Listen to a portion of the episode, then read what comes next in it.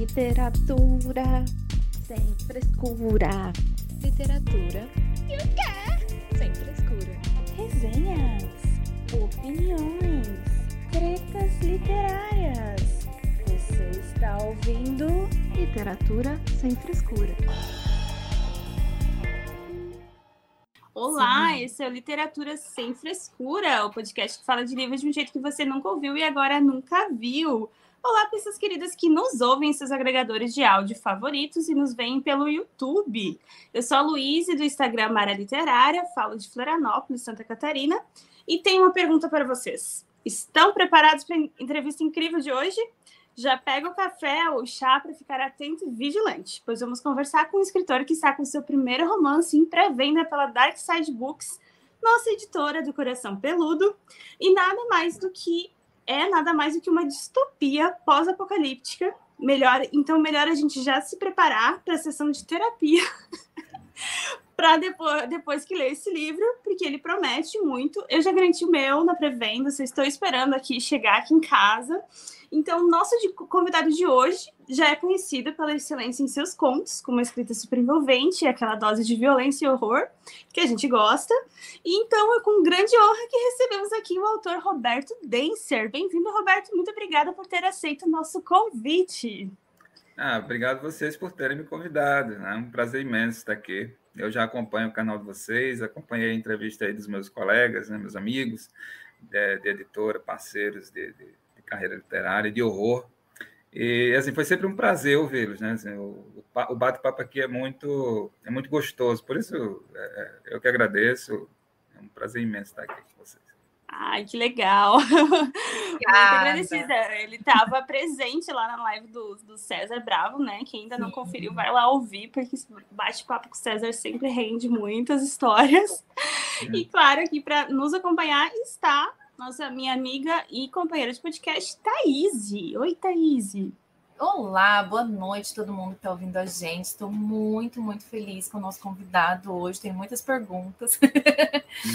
Sou a Thaís, tenho 32 anos, moro em Votuporanga, mais conhecido como Três Rios, interior de São Paulo. Aqui faz exatamente 45 graus na sombra e está de noite. Isso é muito quente terra. Meu Deus do céu, não dou conta. Ai, ai, saudades de inverno de três dias. e estou aqui ansiosíssima, assim como o Luiz disse na sua apresentação, para receber o meu exemplar também do lançamento do Roberto. Eu quero saber tudo sobre esse livro antes de ler, né? Porque está em pré-venda ainda, gente. Ai, socorro. e a gente vai fazer ele contar tudo hoje. É hoje. Isso aí. Ah, eu não posso. Vocês, vocês sabem ah, que eu não ah, posso. Sem spoiler, sem spoiler. É, sem, spoiler, sem spoiler. Não corram, não, corram. Não quero não estragar a experiência spoiler. de leitura de Exato. vocês nem de ninguém, né? Exatamente. A gente quer saber mais dos processos de escrita, Sim. sobre tua vida como escritor, como leitor, então o bate-papo vai, vai render Tudo muito. Tudo aquilo que deixa os leitores com mais vontade ainda de ler o livro, né? Porque quanto mais a gente sabe sobre como foi feita a história, como, enfim, sobre a história do, do escritor, mais a gente fica com vontade de ler. Verdade. Então, antes do... da gente Pode falar. essa coisa do spoiler é muito, muito curiosa, porque é, eu atendi um jornalista esses dias para uma entrevista, e ele não tinha lido o livro, mas ele queria escrever sobre o livro. Né? Hum. E aí hum. ele queria saber tudo. E eu disse: Nossa, cara, tem, tem coisa que se eu falar para você, nem quem lê o livro vai saber. Né? Assim, é, porque eu não revelo isso no livro. Está no background, eu dou pistas de que certas coisas Sim. aconteceram, mas eu não, não falo explicitamente. Aí ele disse: Não, mas eu preciso entender e tal. Ele insistiu tanto que eu acabei revelando coisas para ele que só quem sabe agora, né, no planeta Terra, somos nós dois, o jornalista e eu. Nossa, é isso, olha só. É, faz parte. Agora, mas eu pedi para ele não revelar para ninguém. Ah, então tá Meu bom. Deus. Estou muito curioso agora. Vai querer saber essa matéria. Ah, mas tem pistas no livro. Tem pistas. Tem pistas. Tá, tá, vamos aguardar. Olha, o pessoal já está chegando aí. Boa noite, Sim, Lu. Boa noite, todo mundo. Boa noite, é, pessoal. Uh, então, antes da gente começar, fica o um lembrete rápido aí que você encontra o Lit Sem Frescura no Instagram, no arroba Lit Sem Frescura, e também no TikTok, porque diz a lenda que vamos aparecer por lá. Então, bora comentar no post da semana, deixar dúvidas, reclamações, desabafos, enfim, sugestões de pautas. E você consegue acompanhar nossas gravações em live, em live no YouTube do canal de Literatura Sem Frescura toda terça-feira às 20h30. Então se inscreva no canal e ative as notificações para não perder. E se você gosta do nosso podcast e quiser contribuir para esse projeto seguir trazendo conteúdo de qualidade, por aqui você pode apoiar a Literatura Sem Frescura em apoia.se barra Literatura Sem Frescura. É isso aí, dados os recados iniciais. A gente vai começar com esse bate-papo, com sem mais delongas, com o Roberto, né? E que a gente queria saber, porque a gente está super curiosa para saber mais sobre ele, né? Sobre como escritor, leitor, enfim. Uh, e antes de falar sobre o grande lançamento que é Colapso, né, para saber mais sobre, sobre a escrita dele e tal. A primeira pergunta é: queremos saber mais sobre o Roberto Leitor. Quais são ou foram os seus escritores que te inspiraram, te inspiram? Como começou essa relação com a leitura? Tá. É, começou muito cedo mesmo, embora é, o contexto no qual cresci não fosse um, um contexto muito favorável né, para isso. Eu cresci num, num bairro operário chamado Tibiri, lá na Paraíba, que embora fique na, na região metropolitana do estado, né, fica numa cidade chamada Santa Rita, é, é um bairro que foi criado de forma muito precária, é, mais precisamente porque a, as usinas locais estavam falindo, né, usinas de, de, de cana-de-açúcar, etc., estavam falindo, e as, é, muitos trabalhadores que ficaram subitamente desempregados estavam vindo para o Sudeste né, para conseguir trabalho, etc. Tinham que sustentar a família e tal. E, e o, o, o, governo, na época, tentou segurar a onda, né, impedir um pouco o, o êxodo rural. Então, eles começaram a trazer fábricas para lá e, e, e, dar casa para o povo, para o povo né, ficar encorajado a, a ficar por lá mesmo. Uhum. Então, é um bairro que foi criado meio que às pressas. É, é um bairro jovem, né? Fez 30 anos recentemente. É, eu mudei para lá é, com os meus pais, assim, eu era bebê ainda, mas é, era um contexto muito, muito precário. É, na casa onde eu morei, moravam nove pessoas, para você ter ideia, né? E era uma casa de, Nossa. sei lá, três, quatro cômodos. Nós dormíamos uns por cima dos outros, feito bicho mesmo. Né? Bem, louca e tal, e, e tinha enchente e tudo, era uma loucura. É, mas, é, não sei, alguma coisa aconteceu, sabe? Porque a, a, a, partir do momento que eu aprendi a ler, eu, eu comecei a ler tudo. É, sabe aquela criança que está aprendendo a ler e fica lendo placa de tudo lugar quando tá andando, né? Todo mundo. Eu já contei isso aqui, que eu era essa criança que ficava lendo, o povo mandava calar a boca, porque eu ficava lendo tudo. Assim. Pronto, eu era assim, e, e, era tudo, tudo que aparecia. Quando, quando eu vi um gibi dando sopa, eu era aquela criança que o dono da banca, sabe, ficava puto, assim, que ia para a banca e ficava lá na banca, lia tudo, e depois não, não comprava uhum. nada, porque não tinha dinheiro. É, e, e, e, foi assim, sabe? Eu fui, eu fui me formando como leitor dessa forma eu, eu é, teve uma, uma, é, um fator que eu acho que foi determinante né, na minha formação de leitor, que foi minha mãe. O que, é que acontece? Eu era um, um, Eu gostava muito de ler, né? já gostava muito de ler, tinha pouco acesso a qualquer coisa, gibi, livro, etc. No entanto, é, eu, eu tinha um problema para para comer, eu comia muito pouco. Era uma dessas crianças com transtorno alimentar, sabe? Que via comida, meio que tinha nojo de comida. Hoje é minha filha que é assim. Mas minha mãe ficava tão preocupada com isso. E, e, ela chegou a um ponto que ela disse assim: Olha, vamos combinar uma coisa. Se você começou o almoço inteiro, todos os dias, né, de segunda a sexta, quando for no sábado, eu compro um gibi para você. E aí eu topei, né? Óbvio, porque eu amava. Bota é. E aí eu comecei lendo os gibis da Turma da Mônica. E ao mesmo tempo em que eu lia aquelas aventuras fofinhas lá da Turma da Mônica, é, minha mãe também exerceu outra grande influência sobre mim, que foi o, é, o, é, a paixão pelo horror. Né? Ela adorava filmes de horror. É, na época, era, nós tínhamos apenas a TV aberta, né? tela quente, na Rede Globo ou SBT. Né? Às vezes tinha o cinema Sim. em casa. É, é, e aí. E, e, tinha uma locadora lá em Tibiri também, apareceu uma locadora, né? Que, que a gente alugava filme lá nos finais de semana, muitas vezes e tal, normalmente filmes de horror. E a paixão pelo horror, pelo horror especificamente, não surge na literatura, surge no cinema, surge vendo esses filmes, né, que me deixavam uhum. apavorado, sem dormir, etc. Uh, na literatura, eu descobri depois, porque na, na, verdade, na verdade, eu não sabia que se escrevia horror, sabe? É, é, é eu não tinha critério para escolher livros, mas é, um dia eu estava na biblioteca pública e, e bati os olhos num livro do Stephen King, que eu não conhecia, não sabia que o Stephen King era o Stephen King, mas o nome do livro era Sim. O Cemitério, né? Nossa. E aí você o cemitério, que é isso, o cemitério Olha. deve ser bom, né? Meu critério era ou o título do livro, né? Uhum, ou, ou, ou a sinopse atrás. Se eu já tivesse lido um livro do autor e gostado, aí eu reconheceria, obviamente, né? Ah, já li um livro desse cara, gostei, vou ler outro. Uhum. Ou a sinopse atrás. Eu não vi o cemitério, já vou ler, o cemitério deve ser legal. E fiquei apavorado, apavorado, assim, não, eu não conseguia, eu tinha pesadelo, eu não conseguia terminar o livro, é, é, tinha alguma coisa assim, eu, acho que era o, o, tema da morte, né, que é muito presente no livro, uhum. você já leu o cemitério, quem? Esse não. É um dos livros... Vários do King eu é. Até hoje eu considero um, do, um, dos livros assim mais punk dele, assim, em termos de horror. Eu acho que é porque ele, ele conseguiu criar um clima muito pesado no livro. A morte está muito presente. O, o, o personagem Sim. principal é um médico, né? O médico lida com, com morte, etc. Já, é, tem um, um, outro personagem que é vizinho dele que, que é um idoso. O idoso ele está próximo da morte. Eles chegam nessa casa e tem um cemitério de bichos, cemitério, né? De morte de animais. Tem um cemitério indígena. É uma loucura. Assim. Então, assim, a morte está muito presente no livro. E eu acho que aquilo me impressionou. Bom, eu não conseguia terminar Sim. esse livro. Eu lia na biblioteca, voltava para casa e tinha pesadelo. E aí. É, é, é Esses que são bons. É, eu, vim conseguir, eu vim conseguir ler o, cemitério de verdade, assim, do começo ao fim, já adulto. Eu não consegui. Olha só. Eu, eu, eu ficava com muito medo desse livro, era uma loucura. Mas, então, aí eu, eu, eu era, fiquei maluco por, por leitura, né? É, eu não me ach... era apaixonado por histórias, gostava de ouvir histórias.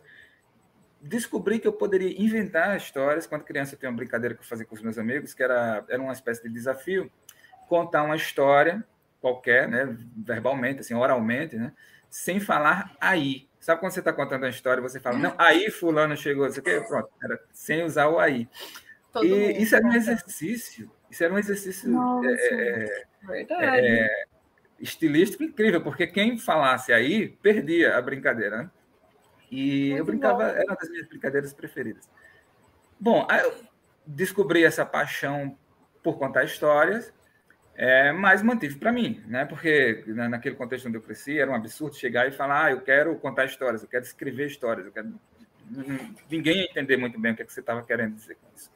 É, era um contexto muito, digamos assim, é pragmático. Né? Ou você trabalha nas fábricas, que, que, cercavam todo o bairro, ou você trabalha no comércio, né? Ou você, é, sei lá, vai para o funcionalismo público. É, tem que ser pragmático. E eu, eu não, não, falava sobre isso. Inventei banda de rock. Eu tive uma banda de rock, eu tocava guitarra. O nome da banda era Legionários do Rock. A gente queria ser a, a Legião Urbana, né? Não teve influência, não. Não, acho. Pois é. Aí a, a, a, banda não deu certo. A única coisa que eu ganhei com essa banda foi uma tendinite, né? Até hoje que eu tenho tendinite na... Socorro! Pois é. Aí a, a, a é, larguei banda. Depois que eu larguei a banda, eu tive um estalo, né? Fiquei, fiquei perdido na vida. Assim, o que é que eu vou fazer da minha vida agora? Sabe aquela coisa? O que é que você quer ser quando crescer? Até uhum. então eu respondia quero ser vocalista de, da banda de rock, guitarrista da banda de rock, quero ter minha banda, etc. Quando a banda acabou, não tinha mais o que dizer. Né? Aí eu, eu, comecei a dizer, eu quero ser escritor, quero ser escritor. Criei coragem, né, digamos assim, quero ser escritor. E eu sou uma mula teimosa, sabe? Eu sou uma mula teimosa. Eu sou aquele tipo de pessoa que, é, é, desculpa, então, mas é aquele tipo de pessoa que se fode, mas consegue o que, o que se propôs, sabe? O que quer. Eu sou, Determinar. Eu Aí é bom. É. pois é. Aí paguei o preço, comecei a. É, quando eu tinha. Eu tenho um livro, eu vou contar uma, curiosa, uma coisa muito curiosa para vocês, nem todo mundo sabe. Conte. Conte. É, o meu primeiro livro chama Criaturas do Escuro. É um livro de contos hum. de terror que eu escrevi entre os 14 e os 16 anos. Uau. É, eu publiquei de forma completamente independente. O livro é uma porcaria, tá? Eu não conto moleque. Tá tudo bem, primeiro livro é isso aí. Pois é. Na, na época eu me empolguei com isso, porque eu escrevia numa, numa máquina de, de, de, datilografar, né? uma, uma Olivetti ET Personal 50 que meu pai me deu. Custou 100 reais na época, meu pai me deu. É, é, Incríveis 100 reais. Eu adorava essa máquina. É, eu escrevia meus contos nela e pedia para os amigos. Tem, tem, amigo que trabalhava em escritório, né? tinha computador, às vezes tinha tempo livre, pedia para eles colocarem no, no Word. E aí, uma vez, pedi para um amigo meu enviar para o e-mail de uma revista chamada é, Cine Monstro. Era uma revista de, de, de cinema de horror. Meu conto uhum. era de uhum. horror, eu mandei, eu não sabia o que fazer. Sabe aquela coisa? Você tá, imagina, essa é uma era meio que pré-internet, sabe? Não tinha rede social, não tinha Orkut ainda, não, uma coisa meio assim. Aí eu, eu mandei esse conto para a revista, porque eu não sabia o que fazer com ele, sei lá. E o editor da revista respondeu.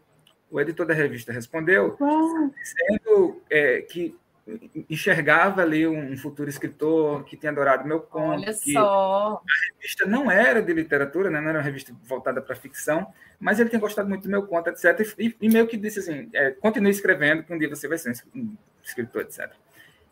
Cara, vocês não têm noção do quanto isso me, me, me deu um gás, assim, sabe? me motivou para continuar. Me fez uma diferença enorme, porque é, uma coisa é você mostrar para um amigo um texto seu, né? E o amigo dizer, cara, que legal, gostei disso aqui. Sim. Uma coisa é você mostrar, sei lá, para sua mãe, né? Para um, um, parente, para uma namorada, e todos eles endossarem aquilo ali, elogiarem, etc. Outra coisa é um cara completamente desconhecido, né? Você não sabe nem. Até hoje eu não sei como é o rosto desse cara. É, você nem se está vivo, né? É, e, e, o cara não me conhece, não me deve nada, etc. E mandar um e-mail desse, assim, dizendo eu adorei o que você escreveu, etc. Sim. Então, isso me estimulou muito. Toda, todas as vezes que eu duvidei de mim mesmo, eu pensava, não, mas aquele cara acredita em mim, então eu vou acreditar em mim. Né? Se ele que não me conhece acredita, porque eu que me conheço não vou acreditar. Exato. Aí eu continuei, cara. Quando, quando eu lancei esse livro Criaturas do Escuro, era, é, era coisa meio sem norte, não sabia o que fazer, não sabia como é que funcionava o mercado editorial, etc. Fiz um PDF, Pedi para uma amiga minha fazer uma capa no Photoshop, uma coisa horrorosa, mas ela fez toda a boa vontade do mundo. Na época eu achei o máximo, tem um monstro, assim, eu digo, nossa, que coisa maravilhosa, tem um monstro na capa. E aí comecei a tentar vender para a galera por, por dois reais, né? Você pagava dois nossa. reais, eu te mandei um PDF. Mas é, com o tempo eu, eu, eu, fui largando o horror, sabe? Eu fui é, me afastando do horror. É, e passei um bom tempo afastado. Eu, eu voltei para o horror com colapso. Assim, efetivamente, eu voltei com colapso. Mas teus então, contos têm um pé também, né? Pelo menos eu li dois deles e tem a questão da violência também, né? Porque é muito, acho que baila Mas muito ali. Leu, Luiz, você leu o Memórias do Fogo? E eu li A Vingança do Necrosado hoje. tá, o, o, que é que acontece? É, eu, eu, o horror era minha paixão, né? Minha grande uhum. paixão. Sempre foi, sempre foi, então, nunca deixou de ser. No entanto, na literatura, é, eu comecei a andar, eu, eu fiz, né, comecei a fazer faculdade de letras, eu não concluí, mas eu cheguei, a, eu passei no vestibular e comecei a fazer faculdade de letras. E eu comecei a andar com uma turma que desprezava muito literatura de gênero, né? Fantasia. Ai, ai, o povo da literatura, da é. letras. É. Ai, eu fiz letras, eu sei como é. Pois Já é. fui essa pessoa. é. Então, eu, eu, comecei, eu comecei a ficar um pouco inseguro com aquilo, sabe? Porque assim, eu, eu, eu, achava o máximo, achava, pô, isso aqui tá tão legal. Mas aí uhum. as pessoas ficavam, ah, horror, não presta, sub, subliteratura. Subgênero. Eu nunca isso, sabe? Eu não sei, mas eu comecei, a minha turma estava hum. com essa galera, eu comecei a ficar um pouco é, tímido com isso e comecei a sim. tentar fazer aquilo que eles, que eles achavam que era bom, sabe? Assim, para ver qual era, né? E, e nesse contexto surgem alguns contos que tentavam meio que imitar o estilo, por exemplo, de autores como é, Caio Fernando Abreu, Clarice Lispector, que eram autores que, que eu lia muito. Os clássicos. Né? É, clássicos da literatura brasileira, autores mais, mais respeitados, né? Sim. E, bom, eu consegui manter isso durante o tempo, mas eu não, eu não me sentia, sabe, é, é, artisticamente satisfeito, realizado. Eu, Sim. Eu uma, um... Tanto é que minha produção nesse, nesse período é muito, muito escassa. Eu escrevi a, a Orquestra dos Corações Solitários, é, que pega um pouco dessa fase, sabe? É, drama, é bem drama, né? Eu comecei a ler ele não terminei ainda. Eu achei ele bem é. dram, drama. É, dra, gosto é. também. Ele, ele, ele, ele, é meio, meio deprê. Eu tava numa fase meio Sim. deprê. Tem muito conto sobre suicídio, essas coisas. Tem. Mas é, é, é, um livro que tem uma história muito esquisita. Eu, até hoje, quando eu falo, as pessoas ficam, nossa, tão estranho. A história, toda a história desse livro é estranha. Um, um resumo da história desse livro é o seguinte. É, eu fazia faculdade de Direito na época. Né? É, uhum. Eu estava voltando da faculdade. Eu pegava na época, eu tava, fazia estágio, fazia faculdade, trabalhava no IBGE, etc. Era uma loucura. Minha vida eu pegava mais ou menos Nossa. seis ônibus todos os dias, segunda a sexta. Imagina. Nossa. Ônibus para ir, ônibus para voltar, era uma loucura. Aí, a, a, uma vez eu estava voltando de, de, de, ônibus da faculdade, ouvindo Beatles no fone, né? E estava em pé, o ônibus lotado, em pé. E eu comecei a olhar as pessoas e vi que estava todo mundo em si mesmado, né? Olhando para o celular, ou ouvindo música no fone, etc. E na, na, na hora estava tocando Eleanor Rigby, que dizia justamente no refrão: Oh, look at all the lonely people. Olha só essas pessoas, todas essas pessoas solitárias. E aí eu comecei a fazer essa relação, né? Uhum. E beleza, ficou na minha cabeça, realmente, quantas pessoas solitárias. É, ao longo da mesma semana, eu estava ouvindo muitos, muitos Beatles, durante essa semana e comecei a perceber que várias das músicas dos Beatles falavam sobre a solidão. E aí eu tive uhum. eu já, é, se eu fizer um livro de contos sobre a solidão inspirados nas músicas dos Beatles, etc. Aí tive esse estado, resolvi fazer. Escrevi o livro muito rápido, é, é, todos entre o primeiro e o último conto, assim, é, só teve um conto que veio de fora do livro. É um conto que eu botei no meio, né? Um conto que eu já tinha e aí eu uhum. joguei lá. Mas todos os outros eu escrevi em aproximadamente um mês. É, Nossa! Foi um atrás do outro mesmo. O, pensando nessa ideia da música, uhum. solidão, etc. Fiz, não sabia o que fazer com ele, aí pesquisando o que fazer com o livro, etc. Tentei enviar para o concurso, não rolou. É, editora ignora totalmente, assim, regra geral, chega um livro assim, ignora eu, eu descobri que existiu o, o, o KDP, né, o KDP da, da Amazon na uhum. época, não existia nem Amazon no Brasil, para você ter ideia, a Amazon ainda não tinha chegado por aqui. Nossa. E aí eu, eu disse, ah, eu vou fazer, né? Só, era, era uma loucura, publicava o e-book lá nos Estados Unidos, né? Sim. Então, é, por exemplo, se um brasileiro tivesse um Kindle lá nos Estados Unidos, ele podia baixar o livro. Já conseguir ver. É. Aí eu fiz, fiz, passaram anos, acho que dois anos. Sim, eu, eu fiz o, o, o, Publiquei no KDP da Amazon, publiquei no Kobo, né, que era da, uhum. da cultura, da livraria. Nossa, sim. E, e, publiquei no Leve, que era da Saraiva. Vocês lembram do Leve? Sim. sim. Não e tive, aí, mais lembro. É. Pois é, mas assim, é, é, passei anos sem ouvir falar desse livro, fui fazer outras coisas da vida, etc. É, mas aí, de repente, começa a chegar no meu e-mail. Li teu livro, adorei. Li teu livro, nossa, chorei. Li teu livro, foi a melhor coisa, não sei o quê. Aí eu comecei, o que está acontecendo? Gente, o que está acontecendo? Né? Acharam o meu é, livro, o que está acontecendo? É. Aí fui pesquisar e descobri que uma página do Facebook dos Beatles, na época, tinha ah. livro. Eles descobriram o livro, não sei como, Aí... divulgaram. E aí a galera começou a comprar. Quando eu fui olhar meus relatórios de, de, de, de venda lá do KDP, eu tomei um susto. O gráfico estava lá para cima. Nossa, é dinheiro! Meu Super. Deus, o que está acontecendo?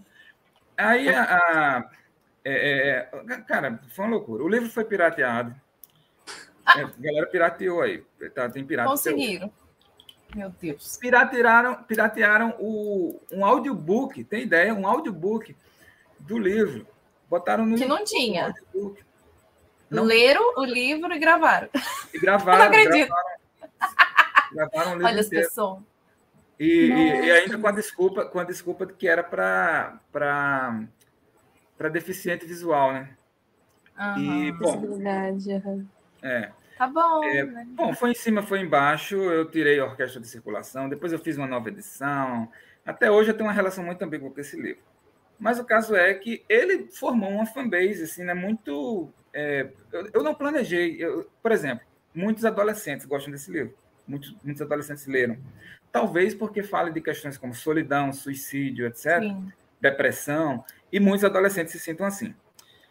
Então, assim, pegou um público que eu não, que eu não considerei na época que eu estava escrevendo, sabe? Em nenhum momento eu pensei, isso aqui vai ser um livro voltado para jovens, para adolescentes, uhum. etc. Isso não ocorreu.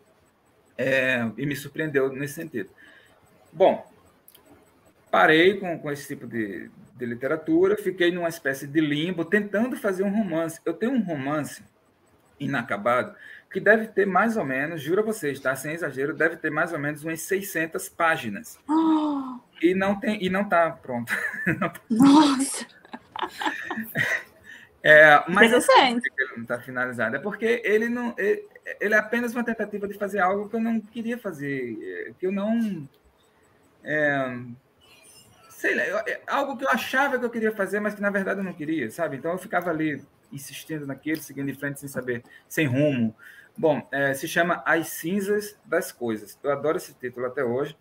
É bonito mesmo. Muito lindo. Eu gosto, eu gosto desse título. Gostei. É, e, bom, não terminei esse livro, né? Tá aí, tá no Estamos livro. aguardando, vou anotar aqui. Cobrar o Roberto de As Cinzas das Coisas daqui três meses.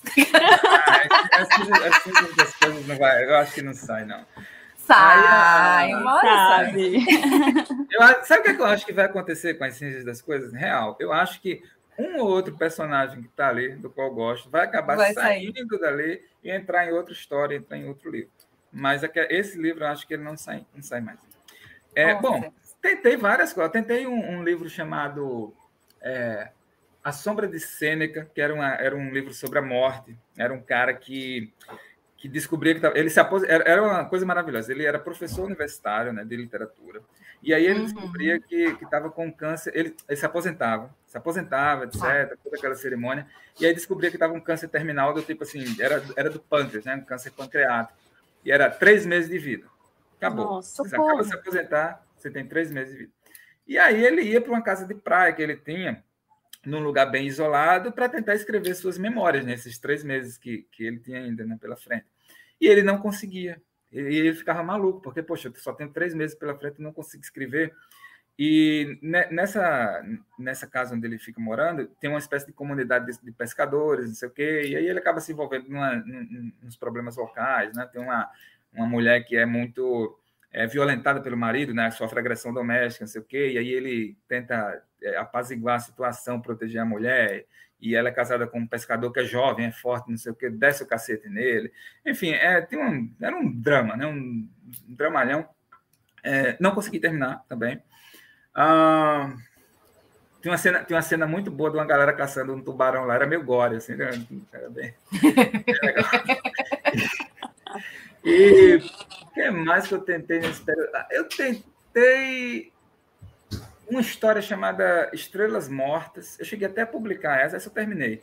Mas depois eu reli e aí eu não gostei do que eu encontrei lá. Eu já vou tirar isso aqui, isso não está não tá finalizado, não. Isso aqui foi meio apressado. Aí tirei e não, não republiquei mais. Era sobre um funcionário público deprimido que, que que, sei lá, vivia a vida a partir dos vícios, né? Ele se entregava a vícios, uhum. era vícios em, em, em, sexo, em cigarro, em drogas e etc. A vida dele meio que ia girando em torno disso, e enfim, era uma coisa meio rolebeckiana, niilista, sei o quê, papapá. Uh, e depois disso, eu fiquei no limbo mais uma vez. Detalhe, tá? Essa é a minha, minha vida literária. Do lado de, de fora, eu estava trabalhando como é, é, estagiando em, em, superintendência de obras, não sei o quê, IBGE, não sei o quê. A é, vida seguindo, né? não sei o quê. É, a vida seguia, enfim. Mas a vida literária estava meio que nesse limbo, acho que eu estava tateando. Uhum. E aí aconteceu Para Elisa. Para Elisa é um livro sui generis demais, assim, é, é, é, eu, eu resolvi brincar, eu escrevi o Para Elisa em sete dias, no oitavo Nossa. né? O, eu queria brincar com múltiplos narradores, né? E, e aí eu, eu, eu, eu, pensei assim, eu vou fazer uma, um, uma personagem ausente e as pessoas falando sobre ela, né? E quando uhum. tem uma pessoa ausente, no caso da, da Elisa, ela ela está morta. E tem um monte de gente falando sobre ela. Tem as pessoas que exaltavam ela, sabe? Ah, morreu, agora é, é o anjo, né? Melhor pessoa uhum. do mundo. E tem os desafetos também. Então, assim, tem um monte de gente falando bem, falando mal da Elisa, não sei o quê, papapá. E cada pessoa é marcada pelo estilo, né? Porque as pessoas se expressam de, de, de formas muito específicas. Tem gente que fala com gírias, tem gente que fala de forma mais polida. etc. Sim. Bom, eu fiz uma espécie de mosaico de narradores e tal, e contei a história da Elisa. A Elisa não pegou meus leitores, não pegou meus leitores da Orquestra dos Corações Solitários, não pegou meus leitores novos, pegou uma galera mais literata. Pegou aquela, aquela galera da Faculdade de Letras. Sabe? Pegou, aquele povo que você nem estava pensando neles mais. Pois, eu, sempre, eu, sempre, né? eu não sei, sempre acontece. Aí a, a, galera gostou, essa galera gostou do livro. Nossa, isso aqui é sensacional, é, o exercício estilístico, blá, blá, blá, blá, blá, blá. Bom, eu gosto muito desse livro, gosto muito da Elisa. A Elisa, ela tem, é, ela é borderline, né? Ela tem transtorno de personalidade borderline.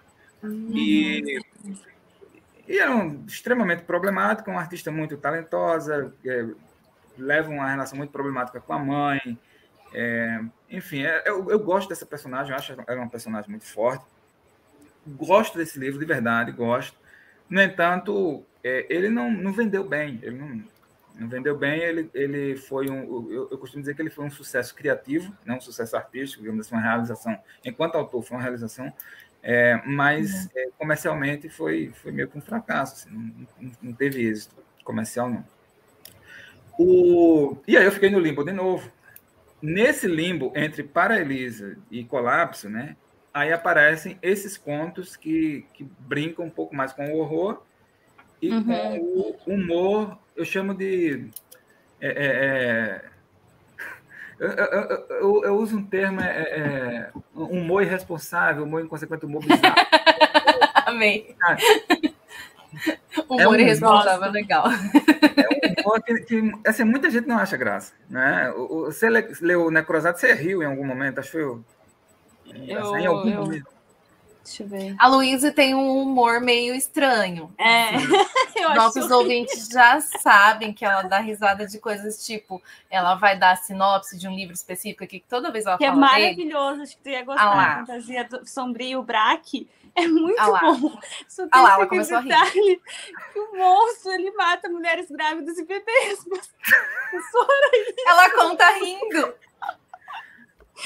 É porque eu Toda vez. É, o, o, o humor da Luiz é muito específico, é mais específico que o Sim. meu. É.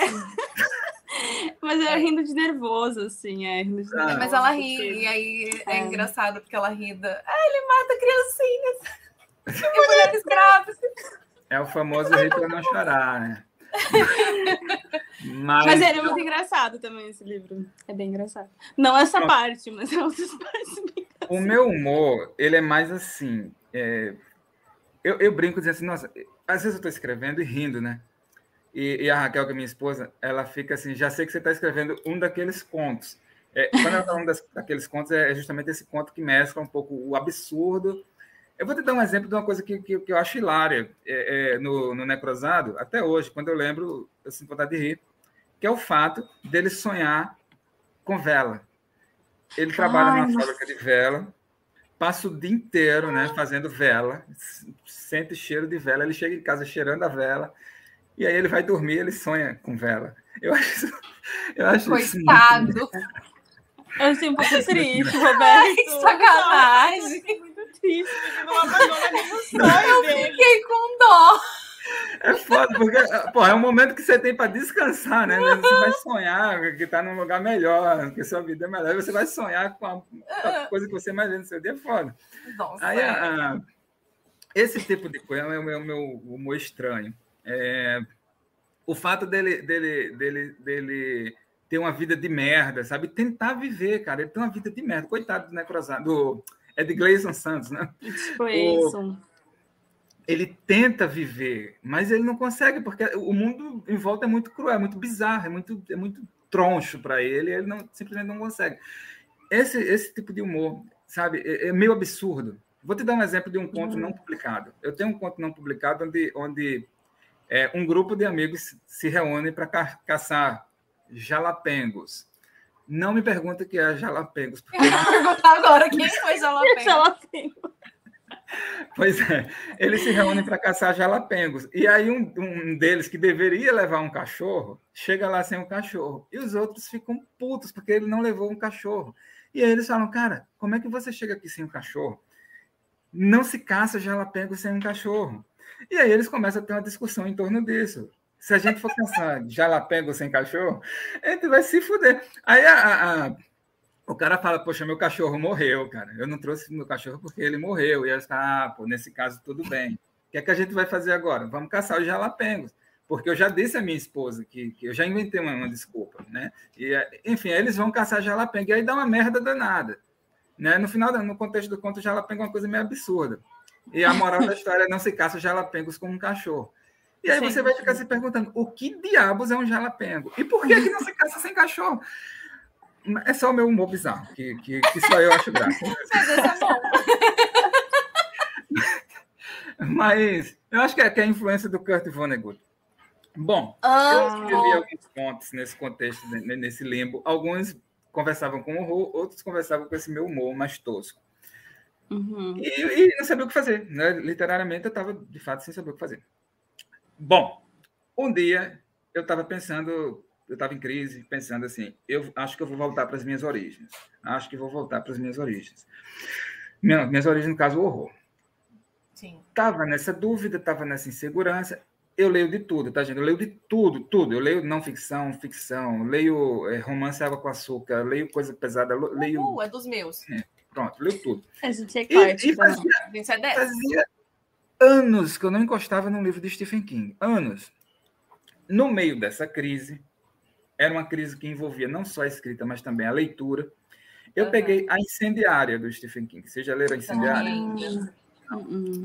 Não, é livro, né? Eu descobri que a gente não leu nada do Stephen King. Não, a gente leu alguns, não, calma. Mas é que é muito livro para ler, né? Nossa. Ah, sim. O Stephen King ele escreve mais rápido do que você consegue ler, uma coisa absurda. Exato! É.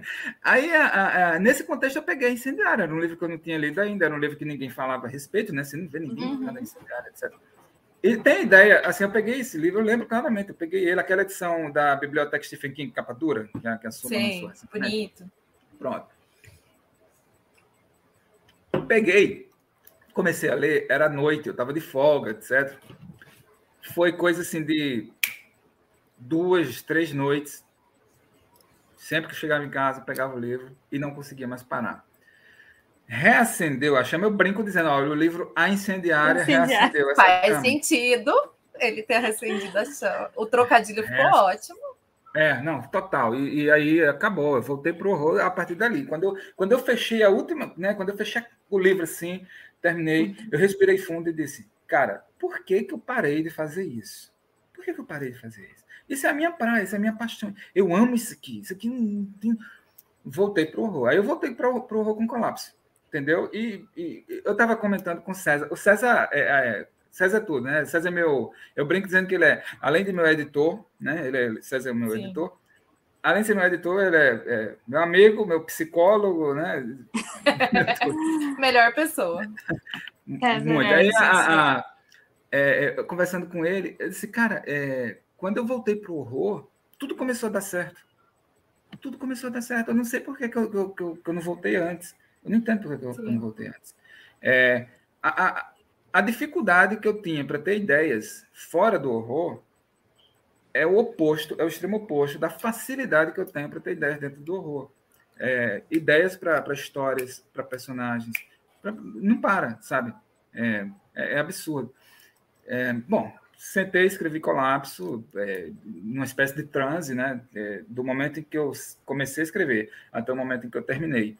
não passou um dia em que eu não trabalhasse. Eu, eu sentava, escrevia duas mil palavras, duas mil e poucas palavras, Nossa. todos os dias, religiosamente. Ele falava que ouvia as vozes dos. Eu falei, gente, olha, não fala nada, não, mas eu acho que isso é esquizofrenia. gente ouve. Vocês, não, peraí, peraí, peraí, peraí. Não. Vocês, vocês falam sozinhos? Consigo mesmo. Ah, lógico, com as vozes então, da Todo mundo fala, não é? Todo mundo ah, fala. A, a, a, diferença, eu acho, é que assim, a gente fala com os nossos personagens, né? Às vezes Sim a gente ouve a voz do personagem falando, porque, é, nossa, é muito louco. É, tem personagens tem cacoetes de fala, né? Tem vícios de linguagem, tem uma forma de, de falar. Tem uma, uma, uma personagem em colapso que fala muito querida ou querido, né? Sim. Não sei o que, sei o que, querida. Não sei o que, sei o que, querido. E às vezes ela estava falando comigo, e ah, não sei o que, sei o que, querido. E eu, tá. Sabe? Muito bom. É, é isso. Tem, é, É muito louco, é muito, é muito bom criar, cara. Ficção é uma coisa maravilhosa. Assim, né? Ah, deve ser mesmo. É Imagina. Incrível. Pra gente Ah, é e a ótimo gente- ler, né? Como É, a gente, como leitor, consegue Sim. sentir isso, né? Quando os personagens são sempre bem vívidos. Ou, por exemplo, a gente comenta Sim. também do, dos livros do César, que é quase tu tá assistindo também aquilo, né? E- Bem incrível mesmo. César faz parte dessa, dessa escola do, do, do escritor, é, chama-se escritor cinematográfico, né? É, Nossa, muito. Você, você lê conseguindo assim, visualizar Você o vê tudo. É. O, eu, eu acredito que eu me enquadro um pouco nessa escola também, pelo menos eu tento, né? Porque eu, eu penso muito através de imagens. É, Uhum. a- a- os meus leitores, assim, os que estão mais acostumados com o meu texto, que leram Colapso, é, que leram os outros, eles costumam bater nessa tecla. É, eu consigo criar boas cenas e consigo é, criar boas imagens, assim, é, fortes, que ficam, que você consegue imaginar. É, tem, tem escritores que são melhores assim com, com, a- com, a- com outro tipo de imagem, que é a imagem da, da, da frase, do verso, do, né, Sim, É. é, verdade. uma metáfora. Você lê e é fala, diferente. coisa bonita isso aqui que ele escreveu. Uhum. É uma imagem mais abstrata, não é? Mas, Saramago é muito assim. sim. Eu leio Saramago toda Padura hora. eu falo, também. Gente, olha essa frase. É, Nossa, Padura, sim, Padura. Padura, Eu adoro, eu adoro. O Padura eu só li o, o, Homem que Amava os Cachorros. O, leu. A gente não leu esse. esse livro é maravilhoso. Agora, o, o Saramago, eu li vários livros e Saramago é incrível. O, eu, eu gosto muito do humor dele, aquele humor irônico. Eu lendo Caim, morrendo de rir e contando quantas vezes ele tinha perdido, tinha, tinha sido excomungado de novo. Você já leu Caim? Eu li o Caim, eu li o Caim. É que ele já tinha sido excomungado, né? Então tava tudo bem. Aí, eu, nossa, tá mais um excomunga- excomungamento, nem sei qual que é o verbo. Mais É, eu um, acho mais que um. o Caim, ele não tava nem aí, mas o Caim foi o último Mas livro dele, engano. Ele tava já, tava com foda-se ligado há muito tempo. O-. Agora, um que eu acho maravilhoso. Gente, eu acho maravilhoso o, o, o ensaio sobre a cegueira e o Evangelho segundo Jesus Cristo. Esses dois eu acho incríveis. Ai. Já li, já li os dois, a Luísa não termina o Saramago. É, o. Caim foi Olha eu contando o podre das pessoas. terminar. Eu tenho No- o Evangelho, Evangelho segundo Jesus Cristo, o No ensaio Memória sobre a cegueira. Não terminei. No ensaio sobre você, você leram o ensaio sobre a cegueira? Eu li, Eu é maravilhoso. Você leu, pronto. Lembra o cão É das meu lágrimas? favorito. O Sim. cão das lágrimas. Porra, que, que, que momento. Da chega a arrepiar. Ah, Você falou, eu é- arrepiei é, é lembrando. demais, aquilo é demais. O, o Saramago dizia que ele queria ser lembrado como o, o criador do Cão das Lágrimas. Do Cão das Lágrimas, sim, ele fala Porra, isso. ele- Porque é maravilhoso aquilo, gente. Sim. Pelo amor de Deus. Sim. Tem uma cena também, aquela cena das mulheres tomando banho de chuva no final, quase. Sim, Nossa, sim, eu, me arrepio, eu me arrepio toda de novo. Eu preciso muito reler esse livro, porque eu li na época da faculdade de letras. Foi o primeiro É trabalho que eu li. Já tem No- 10 anos. No Evangelho segundo Jesus Cristo tem uma cena que eu acho incrível, que é... Nossa, essa cena é muito maravilhosa. É quando o Cristo está num deserto e Deus aparece para ele numa nuvem, num- numa espécie de, de redemoinho de areia. Sim. E aí o Cristo esconde, ele está nu, ele esconde as suas vergonhas, né? E aí Deus pergunta para ele: Por que te escondes? Eu sou Deus, para mim não existe nem frente nem costas. Que Nossa. coisa magnífica, cara. Que, Pois é. que momento. As pessoas excomungam o menino depois disso ainda. É. Eu amo. É falta, é falta de sensibilidade literária, né? Lógico, né? Porque é maravilhoso esse livro, gente. Não, eu, eu li. É, ele, ele- eu achei ele bem, um pouquinho mais sofrido, porque Saramago, para mim, às vezes é sofrido de ler. Menos Caim. Caim não foi nem um pouco sofrido que eu li rindo. Foi divertido. Ele é mais denso, né? Você lê devagar, mas é maravilhoso esse livro, o Evangelho. Ele estava afiado. Ele estava Não, afiado. Caim, ele tava terrível. Ele tava terrível, maravilhoso. Para mim é o auge. Sim. Ai, Que outros autores vocês gostam, assim, né? Gabo. Gabo, adoro Gabo.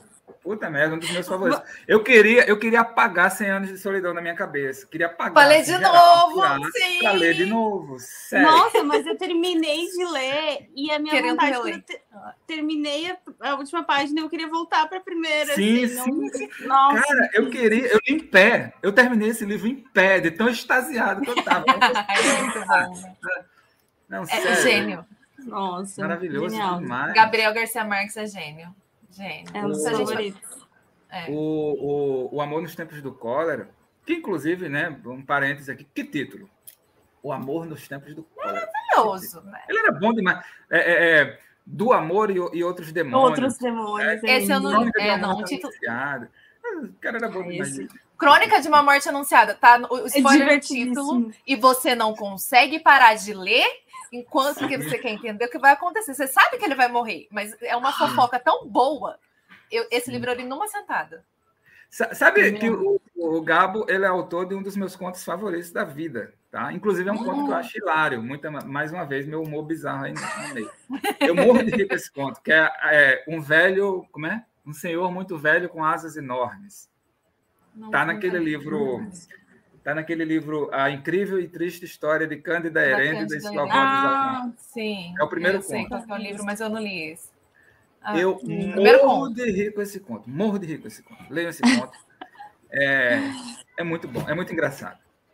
Vocês vão entender meu tipo de humor. Quando vocês, quando, tá. Por que o Roberto riu tá. disso aqui? Né? O conto é meio trágico. Né? meio trágico.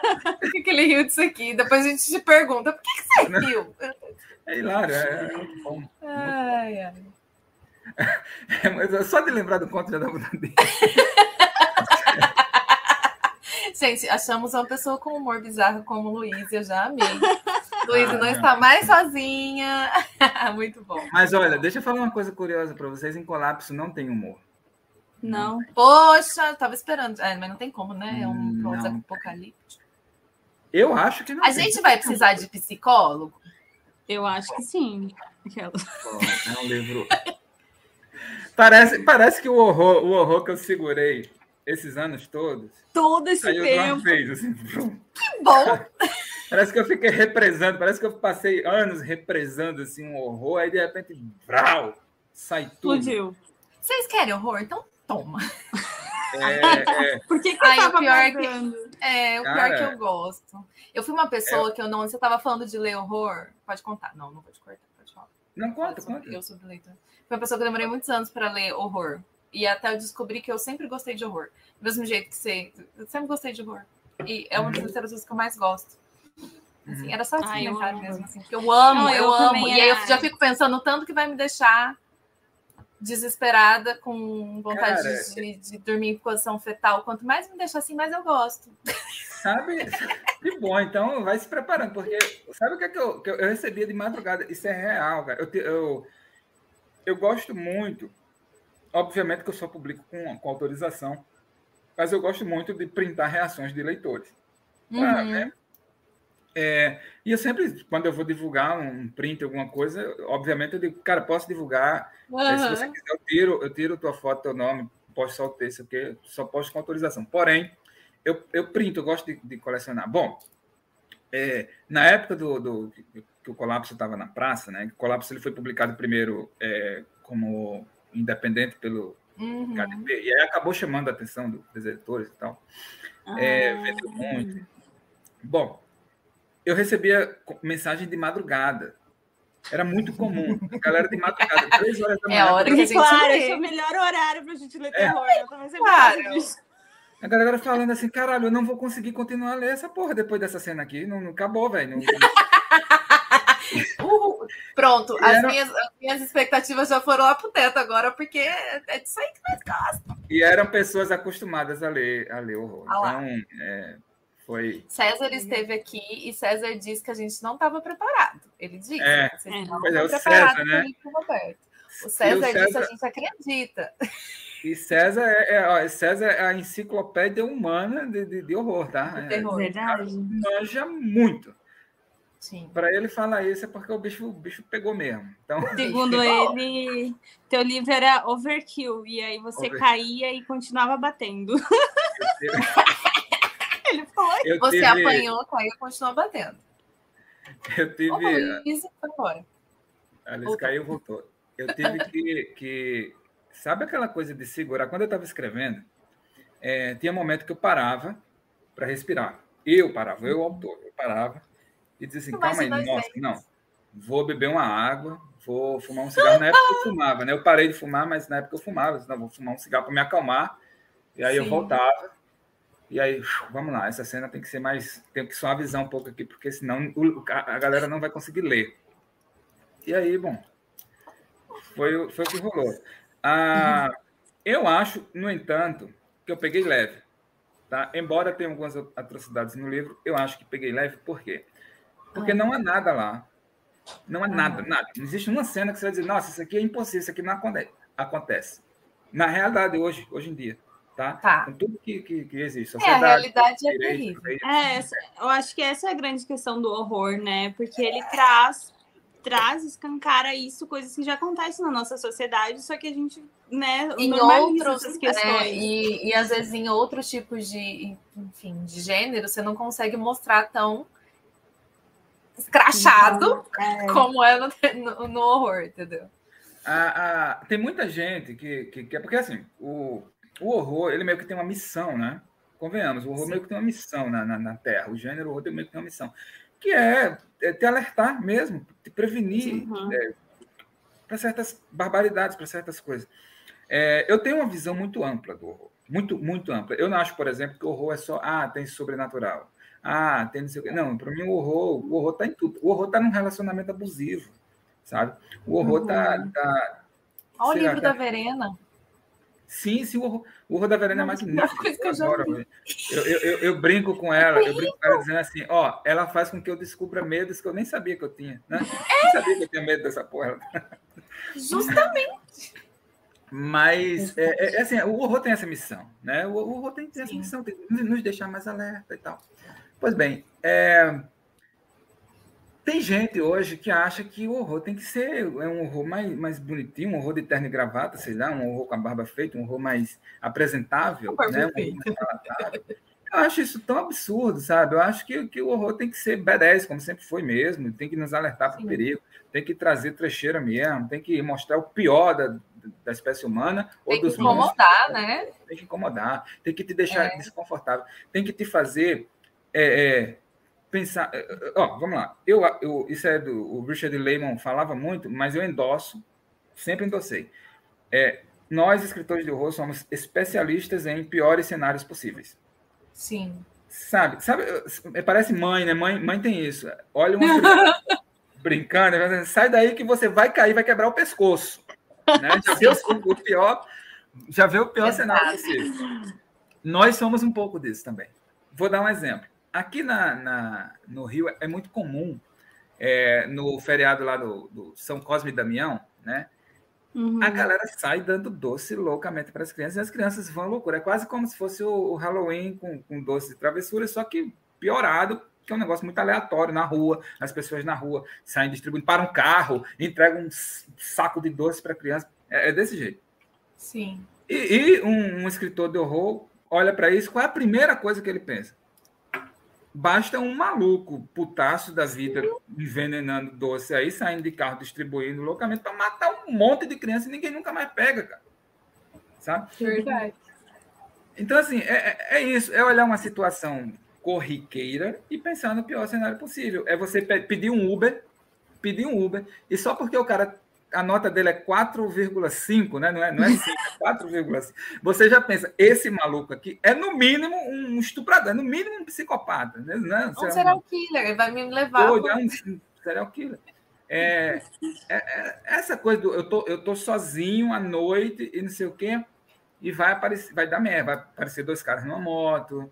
É, o maior medo. É, os famosos dois caras numa moto, né? Essa, esse personagem folclórico brasileiro é quase o, a mula sem cabeça do século XXI. Né? Piorado.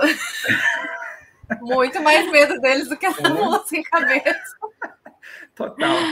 Aí a, a é, é, isso, cara. A gente tem que, que, pegar esses piores cenários possíveis e trazer para a galera, sabe? Às vezes a gente transforma num monstro, às vezes a gente transforma num, numa mula sem cabeça metafórica, etc. Mas é óbvio que isso é uma representação de, de algo que existe aqui, né? E que pode nos acessar de algum jeito. Uhum. Às vezes um, um, um, um sei lá, um, alien mortal, ou seja lá o que for, às vezes é uma representação de uma doença, de um vírus, né? É, então assim tem muita muita representação no horror. E eu acho que funciona bem, sabe? Eu acho que funciona bem. Sim, é, e tem que continuar assim. Sabe? Quando alguém me fala, ai, nossa, é, é, teve uma discussão que rolou um tempo atrás, ai, fulano de tal violou não sei quantos direitos num, num livro de horror. Ué? Pelo amor de Deus, né? Não era para fazer isso. Ai, gente, é uma briga que eu tenho toda vez. Ai, gente, nossa, eu, eu, sempre lembro do sonho dos heróis. Eu nunca vou superar. Tem um, tem um livro específico. Hum. Foi enviado por um grupo de assinaturas específico, que as pessoas são muito, muito chatas. Especificamente. especificamente chatas, aquelas não vou citar nomes para o processo sei, não vir. Qual será? É, não sei. Enfim, pessoas chatíssimas. Uhum. E O Sonho dos Heróis, do Adolfo Bioy Casares. Bioy Casares, uhum. isso. É argentino. Enfim, é eu, um. Eu só li um dele.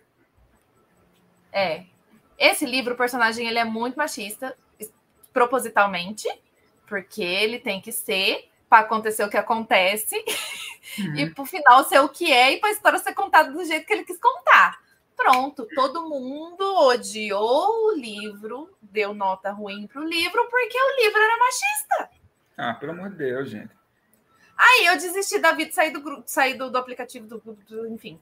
Falei, não quero mais brincar com essas pessoas, porque o livro é incrível. O final, um dos melhores que eu já li.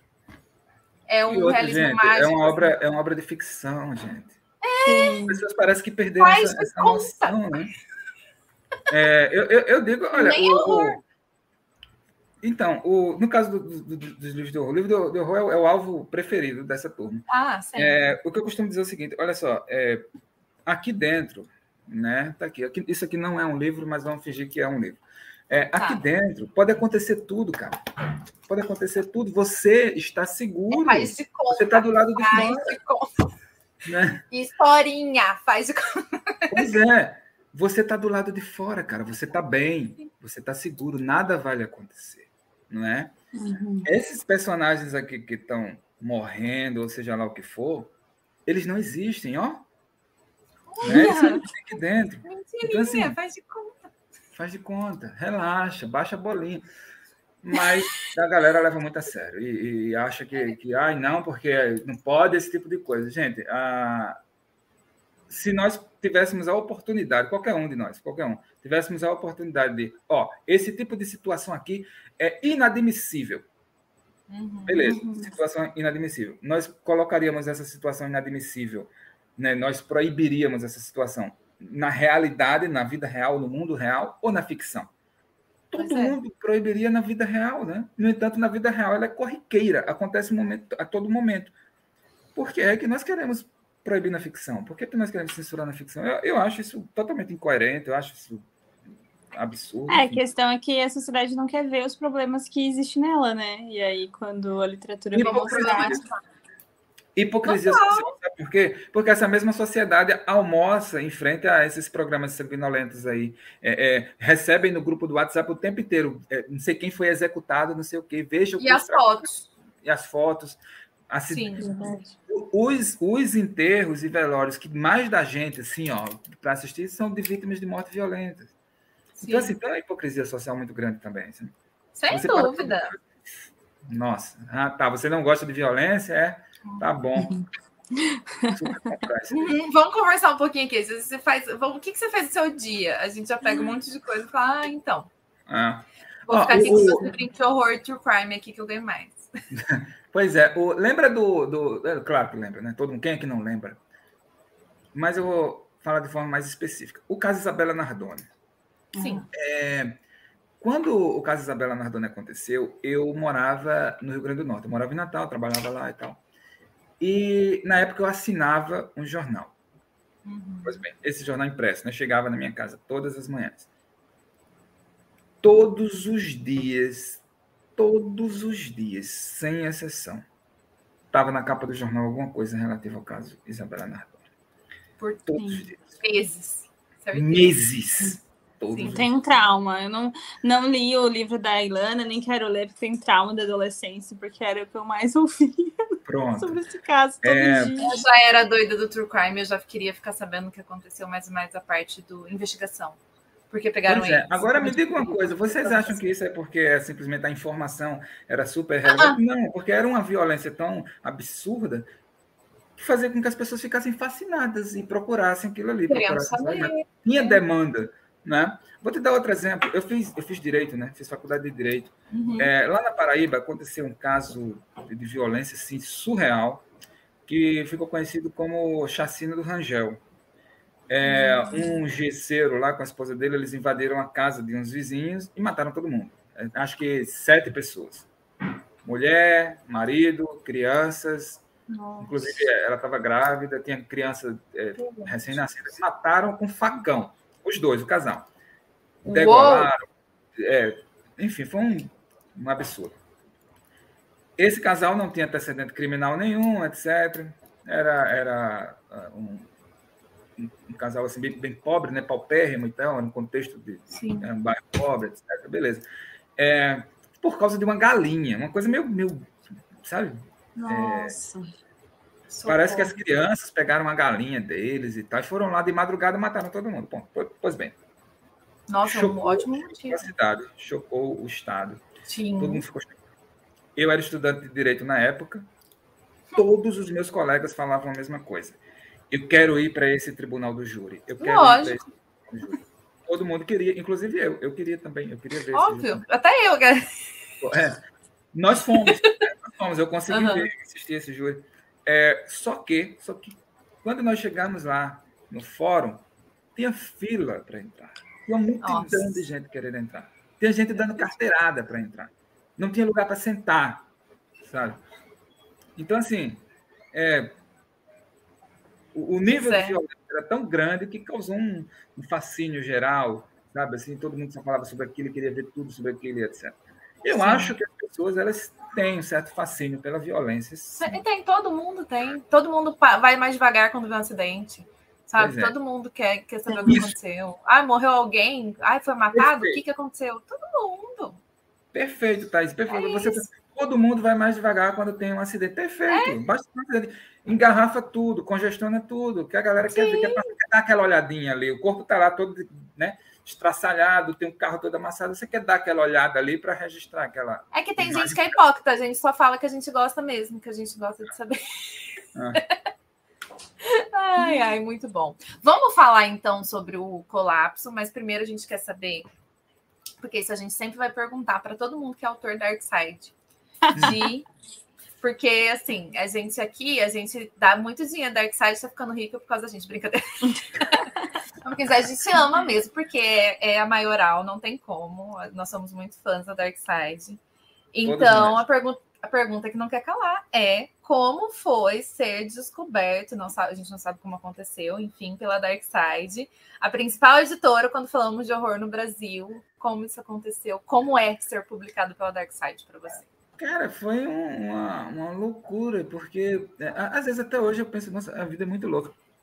O, eu sempre fui fã da Darkseid, desde que ela surgiu no mercado. Desde Ah, a a gente. Darkseid surgiu. é. É. Meu primeiro livro da Dark foi aquela biografia do, do Stephen King com a capinha branca, Sei. lembra? Que um rosto de Stephen King. Com É, King ainda o- na capa. Isso, Coração Assombrado. E desde aquela época, cara, é, como leitor de horror, sempre fui fã do catálogo, sempre acompanhei o trabalho da editora, etc. Nunca me imaginei publicando pela Dark, nunca me imaginei publicando pela Dark. É, quando eu voltei para o horror, né, com, o colapso especificamente, não me ocorria essa possibilidade de chamar a atenção da Dark. É, aconteceu, o, o- colapso ele começou a, a entrar no fenômeno do boca a boca. As pessoas começaram a ler. Eu comecei a receber e-mail- e-mails estranhos na. na E-mails na- estranhos. é, e-mails estranhos. Sabe o que é um e-mail estranho? Eu vou te, te dizer um e-mail estranho, um exemplo de e-mail estranho. É um editor de uma editora específica, e todo mundo Uhum. sabe que ele é editor daquela editora específica, mandar um e-mail assim. Cara, tô lendo o teu livro. É, ele é interessante, é legal. é, é, como é que tá a situação dele? Tá com algum contrato? Tá, tá, tá. Isso é um e-mail estranho. Entendeu? É estranho. Assim, Do é, nada, né? come- Do nada. É. eu comecei a receber e-mails estranhos. É, Hum. Mas assim, a coisa mais estranha que aconteceu que foi quando eu tremei na base, eu pensei, puta que pariu, é, é, é, a Dark tá de olho no meu livro. E aí já comecei a ficar nervoso, né? Lógico. Foi quando o César me seguiu no Instagram. É do nada. Eu já segui, ó, eu já meu Deus, segui- meu Deus. Eu já segui o César há anos e anos. e anos. E aí Eu um assim dia. quando ele me seguiu também. Sim, a gente se mandou print. Eu fiquei assim o dia que ele me seguiu. Ele tá me seguindo, ele me Eu conhece. postei, eu postei nos meus stories. Eu digo, que Ah porra lá. é essa? Ninguém mais, ninguém menos. César Bravo me seguindo. Ah, ah, ah, quando ele, ele seguiu, me fudeu, César do nada me seguindo, você tá lendo colapso. Eu pensei, eu pensei, pensei na hora, você tá lendo colapso. Tá lendo E, e aí, pô, alguns dias depois, ele me seguindo, me acompanhando. Às vezes eu postava alguma coisa sobre colapso, ele ia lá e curtia. Aí eu ficava, puta que pariu. Tá- Era paquera. Ele tava te paquerando. Ele tava fazendo igual paquera no Instagram. Entendi. Mas aí, cara, ele, ele me mandou uma mensagem assim, cara, eu quero conversar contigo, me passa teu telefone, não sei o quê, papapá. E a gente foi pro WhatsApp. Aí foi quando ele falou, tô lendo teu livro, tá. E, cara, foi rock and roll, sabe? sabe? Coisa de, de, de você não acreditar. É, Enfim, foi, foi, foi isso. Ba- Basicamente, foi o seu resumo da ópera, né? Sim. E, poxa, fel- detalhe, tá? Felicidade tremenda. Uma curiosidade aqui que parece coisa. Eu não sou muito é, místico, assim, não, não tenho uma tendência muito grande. A... Mas às vezes eu, eu, eu, eu olho um- um- uma evidência grande demais para ser negada. Assim, aí eu digo, não, realmente Sim. tem alguma coisa. Sabe? Vou te dar um, um exemplo que aconteceu nesse período.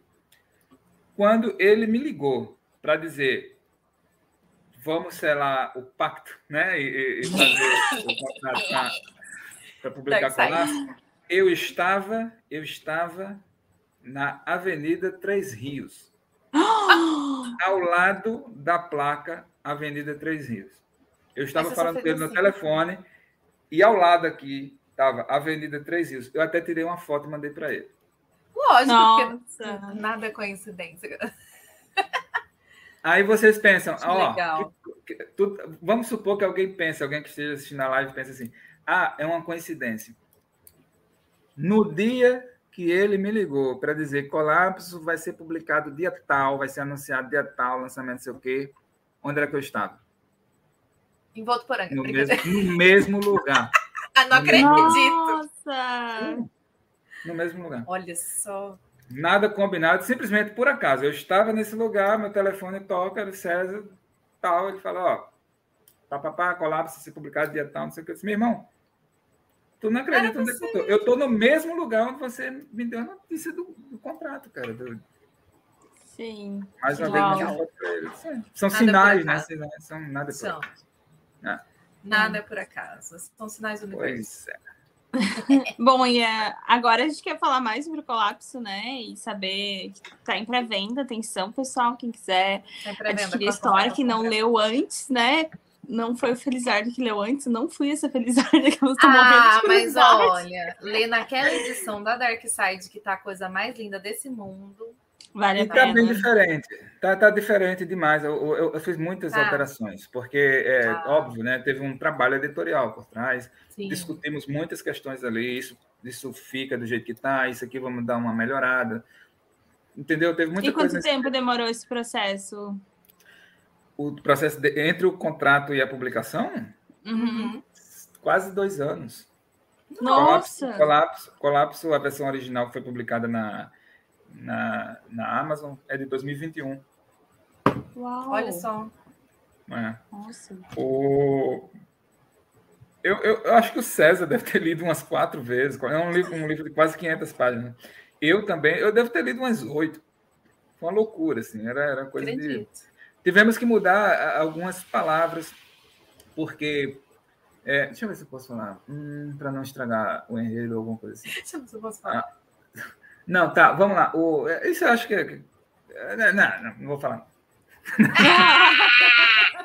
Tem uma coisa lá, tem uma coisa lá, tem uma negócio. coisa lá que a galera come. Tem uma coisa lá que a galera come, porque tem Ah. muito, é a única coisa que tem. E se você tiver na emergência, tipo, não tem nada para comer, só tem isso, você come, né? É o que tem. Uhum. Essa coisa tinha um nome específico na primeira versão. Na versão da Dark, nós alteramos, nós colocamos um nome diferente. Aí a, a- são coisas assim que mudaram. Tem cena Sim. que às vezes eu tive que adaptar um pouco, mudar para cá, mudar, sabe? Coisa assim de Uhum. processo editorial mesmo. É uma versão diferente. Quem leu o- o- o- a primeira versão do Colapso, inclusive, deveria reler essa versão nova para Sim, revisada, dar uma vista mais, editada. Legal, legal. Então tá na, em pré-venda, né, gente? Acho que logo mais chega na casa dos logo. leitores que já, já adquiriram. Assim, espero, porque eu tô muito ansiosa. A gente já tá marcando a LC, Roberto. Ah, Leitura coletiva vai sair em breve. E se, assim se, quiserem, se, quiserem, se quiserem me convidar para participar, eu super participo. A gente chama, lógico. Chamamos, a gente chama para tirar todas as dúvidas depois de lido. Tá. E, então a Thaís vai ler pra gente a sinopse, porque a gente é apaixonado pela sinopse da Dark Side. Uma melhor que a outra. A sinopse tá incrível para o pessoal saber mais. Um futuro violento, impiedoso, que mora logo ali. Existe um limite para o horror? Até onde nossos olhos, corações e mentes estão dispostos a ir? Em um mundo onde a civilização desmoronou e a humanidade retornou às profundezas da selvageria, Colapso, o romance de estreia de Roberto Denzer, publicado pela Dark Side Books, nos transporta para um cenário pós-apocalíptico onde a sobrevivência é a única tarefa a ser cumprida. Um mundo em tons de vermelho, no qual a lei do mais forte é a única lei a ser seguida. No rescaldo de um desastre global, pequenos grupos de sobreviventes enfrentam uma luta desesperada pela vida nesse ambiente estéril e hostil que se tornou nosso planeta. As cidades vívidas e imponentes são agora ruínas vazias. Fantasmas de concreto onde a busca por comida, por carne humana, se transformou em uma batalha de sobrevivência diária. Neste romance, a visão do filósofo Thomas Hobbes de que o homem é o lobo do homem torna-se uma dolorosa realidade. Tudo e todos estão em colapso. Vísceras aparentes de uma moralidade perdida, a confiança se torna uma moeda rara, e a empatia um sentimento distante de quando o céu ainda era azul. Os personagens criados por Roberto Denser em seu romance de estreia são carnais, reais, donos de dilemas, dores e esperanças. Seres humanos forçados a confrontar os limites de suas próprias naturezas enquanto enfrentam o pior e o melhor do que restou da sociedade. Na medida em que o caos se torna um único sussurro dos ventos, o mundo se torna um campo de batalha desolado. Colapso é uma exploração implacável da fragilidade da civilização e da selvageria latente que reside em todos nós. Prepare-se para uma narrativa incomparável, com exuberância cinematográfica e que encontrará nas trevas da civilização uma última esperança para a alma humana, um mergulho profundo e sem ar em nós mesmos, uma falência múltipla da moralidade, lama sobre lama. Para ler Colapso, o leitor precisa respirar fundo e estar disposto a ir além de tudo que nos tornamos até aqui. Uau! É! É, é galera! Essa sinopse! É. Que isso, hein? Eu já tô, eu já tô aqui, ó, com a sinopse, eu já tô abalada. Ó, eu, eu, eu, digo, você já deve ter reparado que eu vivo dizendo, você vai querer estar entre os primeiros leitores. Sabe por que, que eu bato nessa tecla? Você não vai querer é. pegar spoiler, cara. Ninguém vai querer é! Tem isso. Perde a graça, né? Quando, quando começarem a falar de questões específicas, porque é, eu, eu, tenho sido esses dias meio que, que malabarista, de, de, de, sabe assim, é, spoiler no, no, meio de um tiroteio, como se fossem balas, e eu fico me esquivando assim, para não falar nada. Eu é, imagino. É uma loucura eu acho que o spoiler. É, é, vamos lá, eu não, não, eu pessoalmente não tenho problema com spoiler, tá? Principalmente quando se trata, sei lá, de livro clássico, sei o que, não me importa. Mas é, tem, tem história que spoiler estraga. Tem, uhum. tem. Tá? E colapso é uma dessas histórias. Sabe? Tem os momentos ali que, se tiver spoiler, vai estragar, vai diminuir a, a experiência da, da do leitor. O impacto. Sabe? É. Então, é, quando começar a ter review e não sei o quê, e papapá. E... Aí eu acho que vai estragar a, a experiência um pouco de quem não Galera, pegou esse, essa, esse momento. Então, eu, é, compra na pré-venda. Vocês estão ouvindo, corre. Garante corre, corre, que corre, você vai ser um dos primeiros leitores, porque você vai querer ser um dos primeiros leitores. Depois você vai ficar pensando, eu não precisava saber essa informação antes de ler o livro? Ah. Mas eu sou uma que eu fico me esquivando muito, mesmo de clássico, eu fico me esquivando. Eu odeio quando colocam alguma coisa. Não tipo, ligo no, muito. No prefácio, assim. Ah, Ai, não, é, mas prefácio eu não leio, por via das dúvidas. eu leio depois.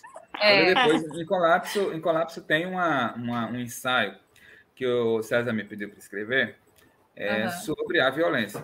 Né? Existem, eu sou, eu sou, eu sou confessadamente fascinado pelo tema da violência. Eu gosto de ler a respeito, eu gosto de, de ler a história da humanidade. Eu, eu percebo que a história da humanidade tem muita, muita violência. Uh, a gente está muito de boa. Pois é. hoje em dia. O, hoje o, o, o, Steven Pinker ele fala que, que nós estamos no melhor momento histórico. É? Melhor, olha o que é que tá Eu estava ouvindo isso Imagina. essa semana e realmente é verdade. Eu parei e é. pensei, falei, nossa, é real. Ele tem até um livro sobre essa. Eu tenho aqui, Os Anjos Bons da Nossa Natureza, onde ele apresenta dados estatísticos que mostram que, de fato, nós estamos num, num, bom momento. Não sei o que. Bom, o caso é que. Ruim. É, o caso é que a espécie humana é uma espécie extremamente beligerante, violenta, etc, etc. E esse Sim. tema sempre me fascinou. Uhum. E aí é, ele me pediu para escrever um, ensaio sobre a violência que eu coloquei no final do livro. Foi uma coisa que eu combinei com ele na época. Eu disse não, cara, vamos, vamos fazer mas vamos botar no final. Porque se a gente colocar no começo, vai estragar a experiência da galera. A galera já vai entrar ali Sim. muito preparada para o que vai rolar no livro. Então, no clima, né? Já é, vai saber. Então, vamos esperar terminar, que é para o pessoal pensar: caramba, esse cara Refletir. exagerou. E aí, de repente, ler o ensaio e dizer: não, realmente pegou leve. Sabe? e quais Entendi. foram, assim, inspirações, terrores, medos para escrever Colapso? Eu, eu, eu tenho medo da, da do, do, homem, do ser humano. Uhum. Tá? Eu tenho. Quando eu, eu, eu cito Hobbes, quando eu digo que o homem é o lobo do homem, eu não estou é, fazendo de forma leviana. Eu acho que nós somos o animal mais perigoso do planeta e em todos os aspectos. Nós somos extremamente predatórios, maliciosos. Nós somos perigosos até nas pequenas relações sabe? Nós somos perigosos muitas vezes com as pessoas que a gente ama. Nós somos um, um nós somos uma criatura, vamos colocar nesse termos, uma criatura absurda e perigosa. Então, esse perigo que eu percebo, esse perigo potencial que eu percebo no ser humano, sempre me causou, sempre me intrigou e sempre me fascinou. Eu cresci num contexto violento, assim, né? Meu bairro era um bairro violento. Agora está até mais tranquilo, mas na época que eu, que eu vivi lá, era violento. Tive amigos que foram vítimas de violência.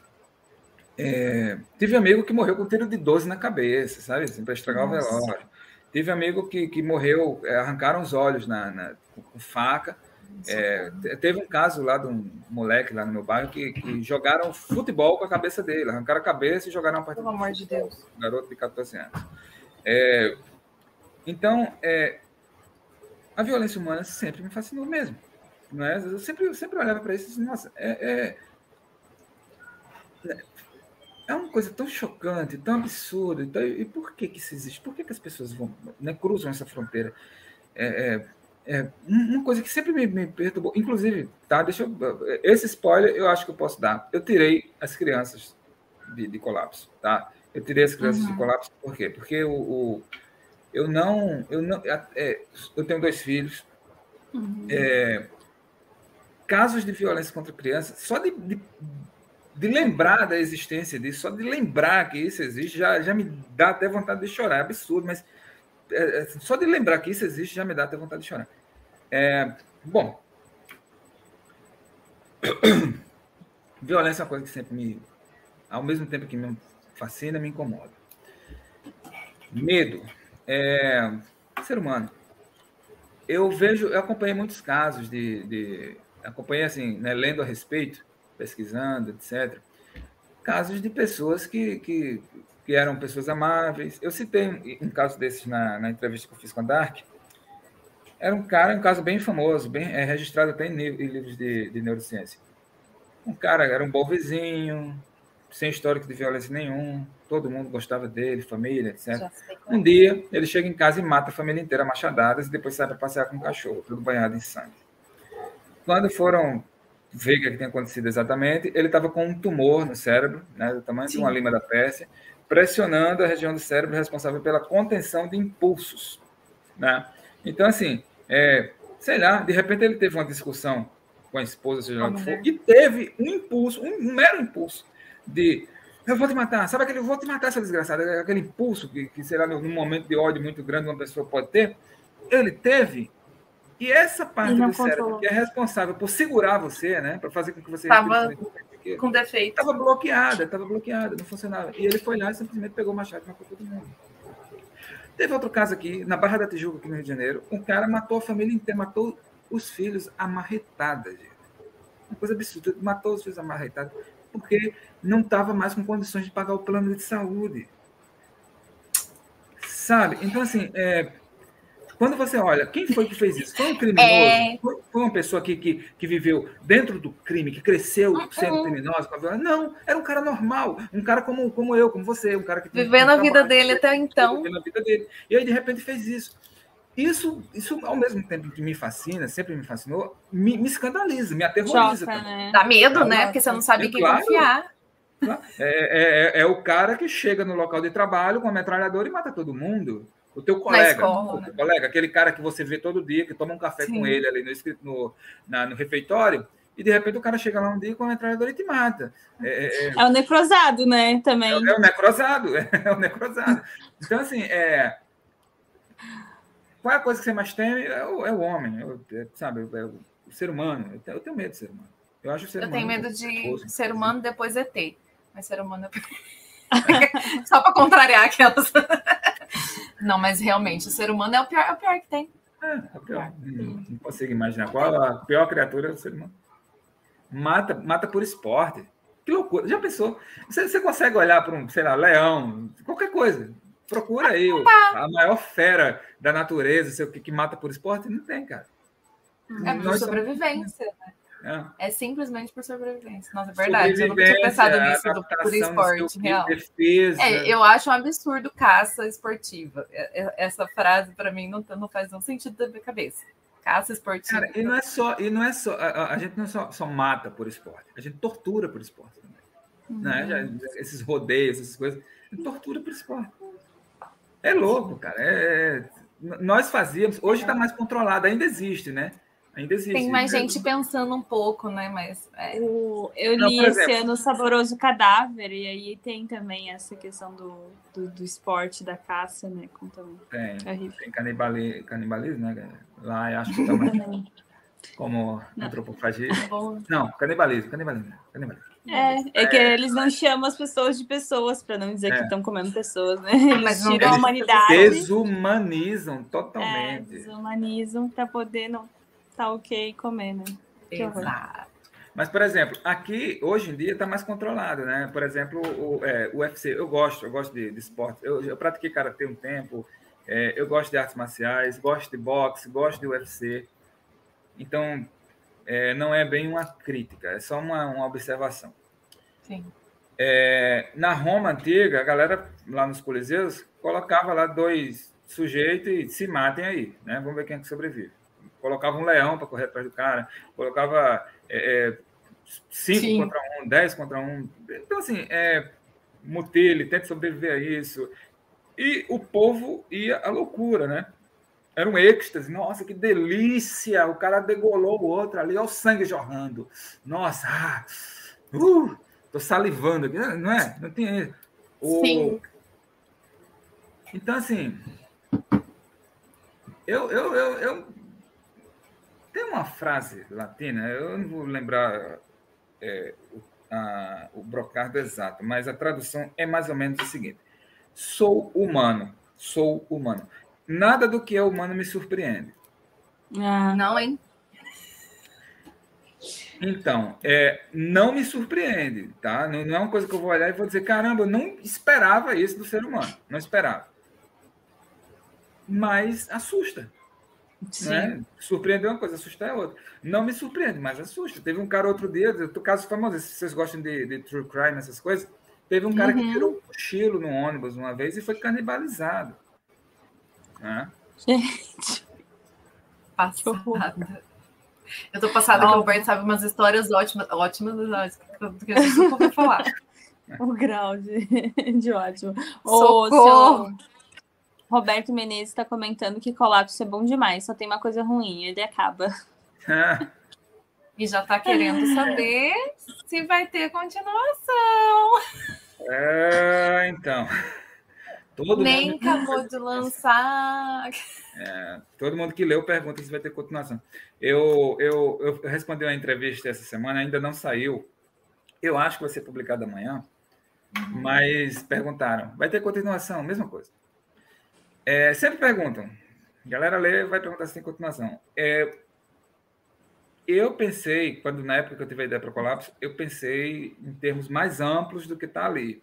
Só que seria um livro de quase duas mil páginas. Né? Uhum. Então eu tive que fazer uma restrição mesmo para ficar um livro publicável. É, se vai ter continuação ou não vai depender da recepção dos leitores, da, da editora. Né? A editora uhum. vai ter que uhum. Querer fazer esse projeto. Ó, vamos fazer a continuação, vamos. Entendeu? A sim. princípio, não. A princípio, não. Mas pode ser, não. não mas pode ser que sim. É, pode ser que sim. A princípio, não, mas pode ser que sim. Depende de barulho. barulho. Bom, deixa, Se o pessoal falar, meu Deus, pelo amor de Deus, tira esse A gente precisa! Não, a gente precisa aí, da continuação. Vai ser é, provavelmente aí. isso. Eu tô sentindo, tô sentindo. É. Espero que sim. É, muito bom. Deixa eu te perguntar, e sobre os personagens de Colapso? A gente quer saber um pouco mais, assim, a gente, lógico, não quer que você conte spoilers, mas essa sinopse uhum. deixou a gente intrigadíssima e ela não conta detalhes sobre os personagens, então a gente quer saber um pouco sobre eles. Tá, eu, vou, eu, vou, falar coisas, tá? Deixa eu falar é, duas coisas, três, duas, três ou quatro coisas, vamos lá, três ou quatro coisas que já estão aí, né? Já, já uhum. saiu na imprensa, etc. É o seguinte, colapso ele se passa cerca de. a data não é exata, porque ninguém está mais preocupado com calendário. Tá? Ninguém uhum. tem calendário. Assim, ah, hoje é o ano tal. Isso não existe mais. Tipo, se tornou uma coisa irrelevante. É, uhum. Ninguém sabe nem qual o, o dia e, e, hora, relógio, não existe isso, essas coisas, ninguém usa. Então, assim, é cerca de, a data é meio indefinida, é cerca de 40 anos após uma série de eventos lá. Sim. Nesse contexto, a cena de abertura é um velho, o um idoso, né? E um jovem conversando. O idoso, ele pegou o começo da parada toda. Ele viu a Sim. merda que aconteceu uhum. lá atrás, passou por uhum. tudo, sobreviveu e está lá, em pé, até, né? até o momento em que o livro começa, ele está lá. E o garoto, ele já nasceu, a desgraceira já estava completa. Para você ter ideia, ele não sabia nem que o céu era azul antes. Uhum. Né? A primeira frase do livro é o velho perguntando para ele: Sabia que o céu já foi azul? Nossa. E ele, ele duvida disso.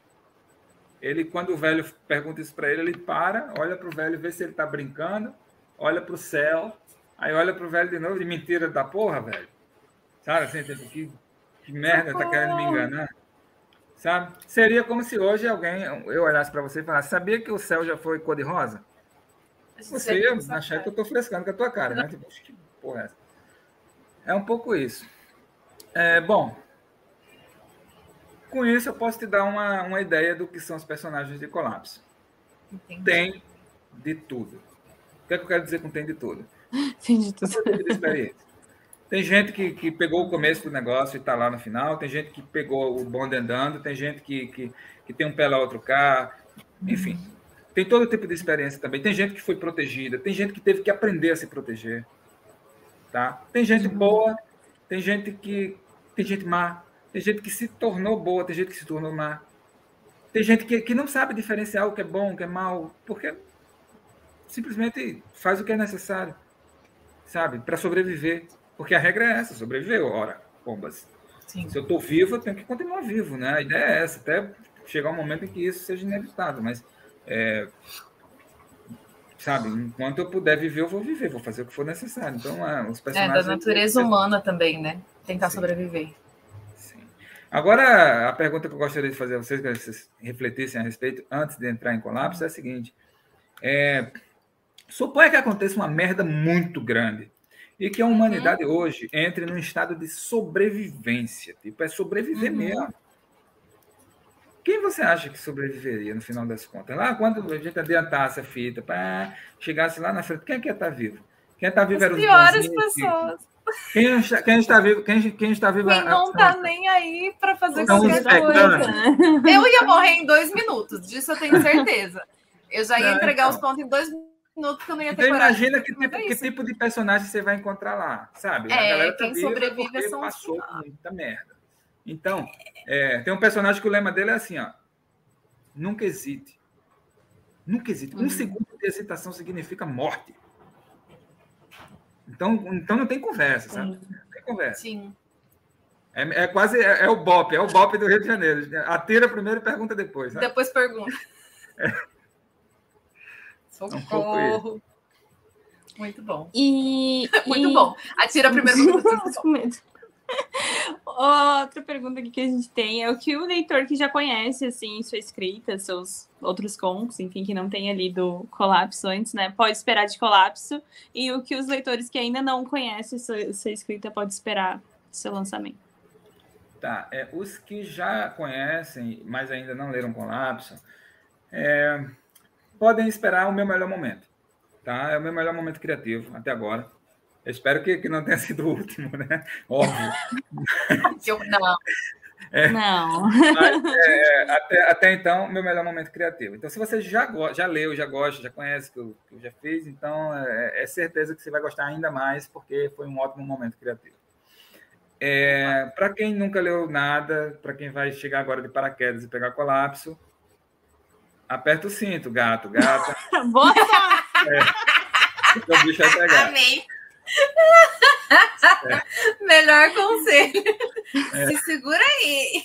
Segura, aperta o Tá vindo uma coisa aí, muito forte. Isso, isso, isso é uma promessa. Né? Não é uma ameaça, é uma promessa. Muito bom. bom Gostei. Bom. E já, já vai preparando o, as consultas com o psicólogo.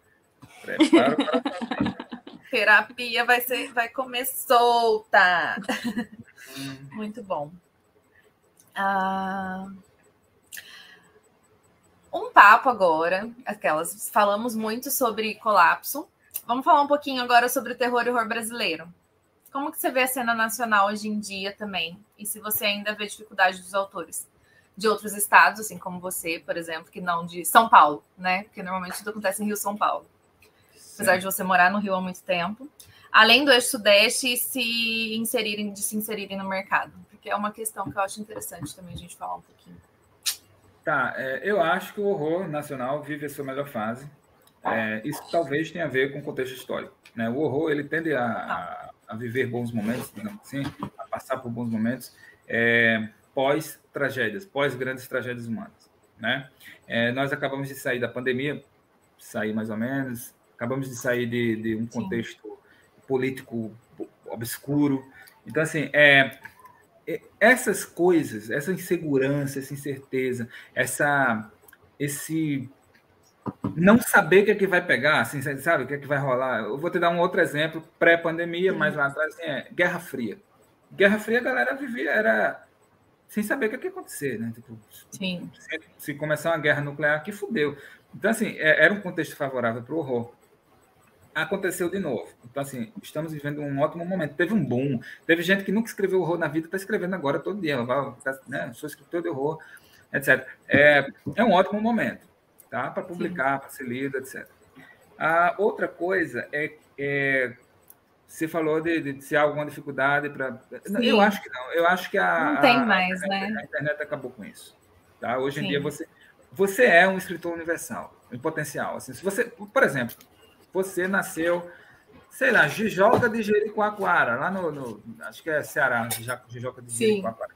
É, você pode ser um escritor lido em Nova York, né? Não só por, sei lá, brasileiros que moram em Nova York, como por nova-iorquinos mesmo, se você, por acaso, escreve em inglês, exemplo. Então, assim, é, todo mundo é um escritor universal em potencial hoje em dia, de uma forma ou de outra. Eu acho que, que essa, essa barreira do, do regional acabou um pouco. Sabe? Ainda existem questões do tipo... Ah, ele é paraibano, por exemplo, no meu caso. Ele é paraibano, já começa a tentar te colocar num, num, numa caixinha Enquadrar, né? não sei o quê, uhum. Já aconteceu comigo, acontece Sim. com vários colegas meus. Já disseram, por exemplo, você não escreve como um paraibano, uma coisa que eu acho absurda, porque eu, eu sempre eu, você começa a resolver. Então, tem um jeito paraibano de escrever, que, que, que merda é essa? É? essa eu nunca tinha ouvido. Pois é. Curioso. Mas, mas isso é a ideia de, de, de é, sei lá, tem uma, um, um meme que é assim, bota Rio e São Paulo, aí coloca literatura nacional. Aí todo o resto é literatura regional. Sabe? Eu acho que tem a ver um pouco com essa, com essa perspectiva. Sim. Tá. Uh, e como é teu processo de escrita, assim? Deu para ver que do nada publicou lá o Coração Solitário mesmo, escrevendo os contos, ou enfim. Mas, mas tem uma rotina, como que tu, que tu faz? Depende de casa. Eu, eu, não tenho dificuldade para escrever, né? Graças aos deuses.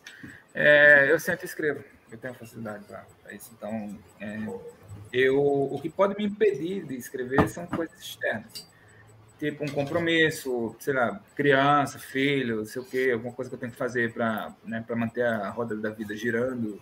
É, Sim. Questões mais pragmáticas. Mas dificuldade para escrever eu não tenho. Eu já tive na, na, nessa época que eu, que eu tentava escrever aquilo que não era minha praia. Hoje em dia, super tranquilo.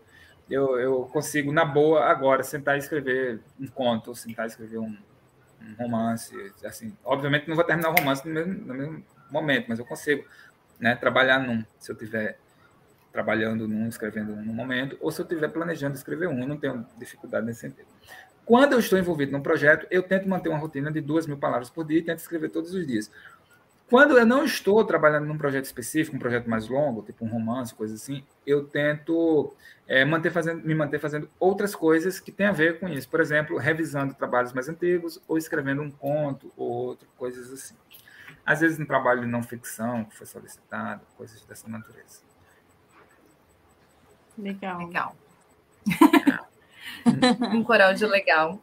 E você tem alguma diferença, assim, entre escrever... Você, você sente diferença em escrever conto? Conta pra gente. Na verdade, diferença a gente sabe que tem. Entre conto e romance. Qual que você prefere? Você gosta mais de escrever conto, romance? Você tem um gênero preferido? Tenho. É, não só como leitor, mas como escritor também. Eu gosto muito de, de romance. Eu, eu prefiro escrever romance. Eu acho conto difícil de escrever. Não me considero um bom contista. É, quem, quem me conheceu através dos contos vai ficar, inclusive, com a impressão, eu acho, um pouco deturpada sobre o meu trabalho. Eu não me considero um bom contista. Eu me considero é, melhor romancista. Por quê? Porque eu, eu, eu, trabalho muito o personagem. Eu gosto do personagem, gosto de desenvolver o personagem. Uhum. E no conto eu não, não consigo fazer isso. Se eu falar, ah, não dá para desenvolver personagem no conto, meus amigos aí, meus pares vão ficar putos, né, os contistas principalmente. É. Mas, é, mas eu, eu, eu, não, eu não consigo, é uma dificuldade minha. Eu não consigo uhum. Desenvolver personagem em conto. É, é, às vezes eu dou sorte, tá? Às vezes eu, faço um conto assim, nossa, isso é um conto bom, mas é raro, não é, não é meu forte mesmo. Às vezes eu dou sorte. É. Aí a gente que adorou teus contos, assim, como assim? Estamos esperando, então. É, o que, que vem aí? Então, vamos ver o é que vocês vão achar do romance. E agora a gente também ama indicação, né? Isso você também tu é um leitor exímio aí. Uh, e a gente gosta de indicar livros, gosta de receber indicações, sempre estamos aqui a, a procuras. Então, a gente queria te pedir algumas indicações de livros que não pode faltar na estante de um leitor uh, contemporâneo. Assim. Ah, tá. É, eu, eu gosto muito de. É assim, sabe? Óbvio que existem os clássicos da literatura de qualquer gênero, inclusive do horror. E eu não gosto de indicar os clássicos por um motivo muito óbvio, que é o seguinte: todo mundo sabe quais são e todo mundo sabe que são clássicos e chega lá de qualquer jeito, né? Se você for um Sim. leitor, se você gosta de ler, você inevitavelmente vai chegar lá nos clássicos. Então, eu não gosto de indicar clássico por isso. Eu gosto de indicar os contemporâneos, eu gosto de indicar meus pares, meus amigos mesmo, que eu, que eu li e gostei, é, ou às vezes até meus inimigos. Eu, eu, sou tipo Pablo Picasso. Pablo Picasso era o cara que, que aplaudia a obra do inimigo. Se ele gostava, eu sou igual. Embora eu não me considere que eu tenho inimigo, tá? Mas... É, no âmbito do, da literatura de horror nacional, é, ó, inevitavelmente eu indico todos os meus colegas de editora, tá? É, Tem como. Marco de Castro, não sei se vocês já leram o Marco de Castro, eu adoro o, o Eu não li o dele ainda, é um que eu estou devendo, dos que foram publicados pela Dark. Eu acho maravilhoso, inclusive, é, é, de vez em quando eu fico puto porque ele não escreveu mais ainda, né? Assim, não, não publicou outra coisa é. depois. Eu fico com saudade, eu quero ler mais. É, a Paula, a Paula Febe, a Verena, né, o César, a, a, o Márcio Benjamin, o Márcio Benjamin foi o último que eu li, o Paulinho, o Javier, eu, eu, gosto da turma toda. Para além do gênero horror, mas ainda dentro do, de, de, autores contemporâneos, eu gosto muito do. Eu, eu, tenho um livro maravilhoso de contos, que foi um dos melhores livros de contos que eu li nos últimos anos, chama Meio Estreito. é desse cara aqui. Pode parecer que eu estou fazendo média, né? Que ele falou aqui, colapso é, é, é, só é ruim porque acaba, não sei o quê. Esse Roberto. Ah, do Roberto. Esse livro, ele, ele é magnífico. Um dos melhores encontros. Olha só. É, Olha só. A Irka também é uma contexto magnífica. Vocês vão amar o livro da Irka. É, ah, eu comprei é, junto de vocês dois. Aquela... Você vai ler os dois, né? Lógico. Às vezes é dessa. Ela é um contexto magnífico. E eu acho que, que, com isso você já vai ter, sabe, assim, o, o, o creme de la creme. Sim. Tem muito... Sim. Óbvio, tem outros. O, o problema de, de, de, listar e citar nesses momentos é que você sempre vai esquecer alguém, sempre. Mas é, eu acho que, que, que a galera compreende, que, que, se esquece mesmo. Sim. na próxima você lembra. Enfim. Eu amo, eu te sigo, já tem bastante, bastante não, mas tem algum tempo e eu amo ver suas indicações lá no seu Instagram também, porque volta e meia você indica uns livros, eu olho só ali, não lê seu terror. Na verdade, ah, ele tem várias coisas legais. Eu adoro pegar suas indicações. Inclusive, acho que a Luiz começou a te seguir porque eu mandei alguma coisa que você postou para ela. Sim. Daí a gente começou. Cara, ele vai soltar alguma coisa, ele vai publicar alguma coisa, porque ele tá fazendo uns negócios de fim do mundo. E daí... Aí a gente começou a prestar atenção e olha, tá vindo um negócio Cuidado. aí. Cuidado, eu não podia falar, né? Mas aí eu podia dar Sim. E a gente, terrível Quando... como é, já tava lá. Hum, Ele ficava é. se mandando, olha, tá vindo, tá vindo. Aí depois confirmou, tá... confirmou com a é. live do César. É. Sim, muito isso, muito isso. Muito bom. Mas tu trabalhou como livreiro também? Nas entrevistas assim, que, eu, que eu li, eu vi, eu vi essa informação, além de. Trabalhei, eu passei. Eu passei cinco anos trabalhando na Livraria da Travessa aqui no Rio de Janeiro. Maior livraria do, do Rio, né? Uma das maiores do Brasil. Sim, Atendi celebridades, eu atendi Pedro Bial, né? Olha só. Não acredito. Porque Pedro Bial me fez ler um livro, chama A, a Elegância do Ouriço. Inclusive é bom. Ah, é o meu favorito da vida. Você gosta? Luiz Pronto, é a maior é panfleteiro desse livro de todos os tempos. Tem uma história é vergonhosa, bom. porque eu estava no ônibus indo trabalhar quando eu li as últimas páginas. E eu comecei a chorar desesperada e soluçar e não parava de sair lá. Ah, ele é muito bom, o final é muito triste. Inclusive, Thaís, leia, você não leu Eu vou ler, ele tá aqui na pilha dos livros que eu prometi ler para esse ano. Olha, para falar que eu não tô mentindo, ele tá aqui, ó. Ah, sim. Mas quem me indicou esse livro foi o Pedro Bial, com lágrimas nos Olha olhos. isso. Leia. De... É maravilhoso. Nossa. Depois oh, dessa eu vou ter que ler, Luiz. Você não. Você indicou. É. Agora o Pedro Bial.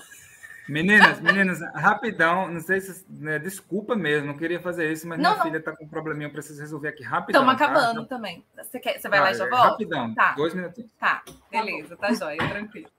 Acorde a criança, não para criança em primeiro lugar. Com certeza. Luiz e Pedro Bial indicou. Agora eu vou ter que ler porque o Pedro Bial. Não acredito, já tem até episódio sobre a elegante isso que vai ler por causa que Pedro Bial. Para, besta, tá aqui na fila. Eu já tá aqui, ó, na minha pilinha de próximas leituras. Ele tá, na, tá em cima da fila, porque é justamente o que eu falei. Esse aqui eu preciso ler esse ano, porque senão vai ser mais uma vergonha de mais um ano, Thaís Falando que vai ler. Não, Pensamento eu... profundo número 12. Dessa vez, uma pergunta sobre o destino e suas escritas precoces, para alguns e não para os outros.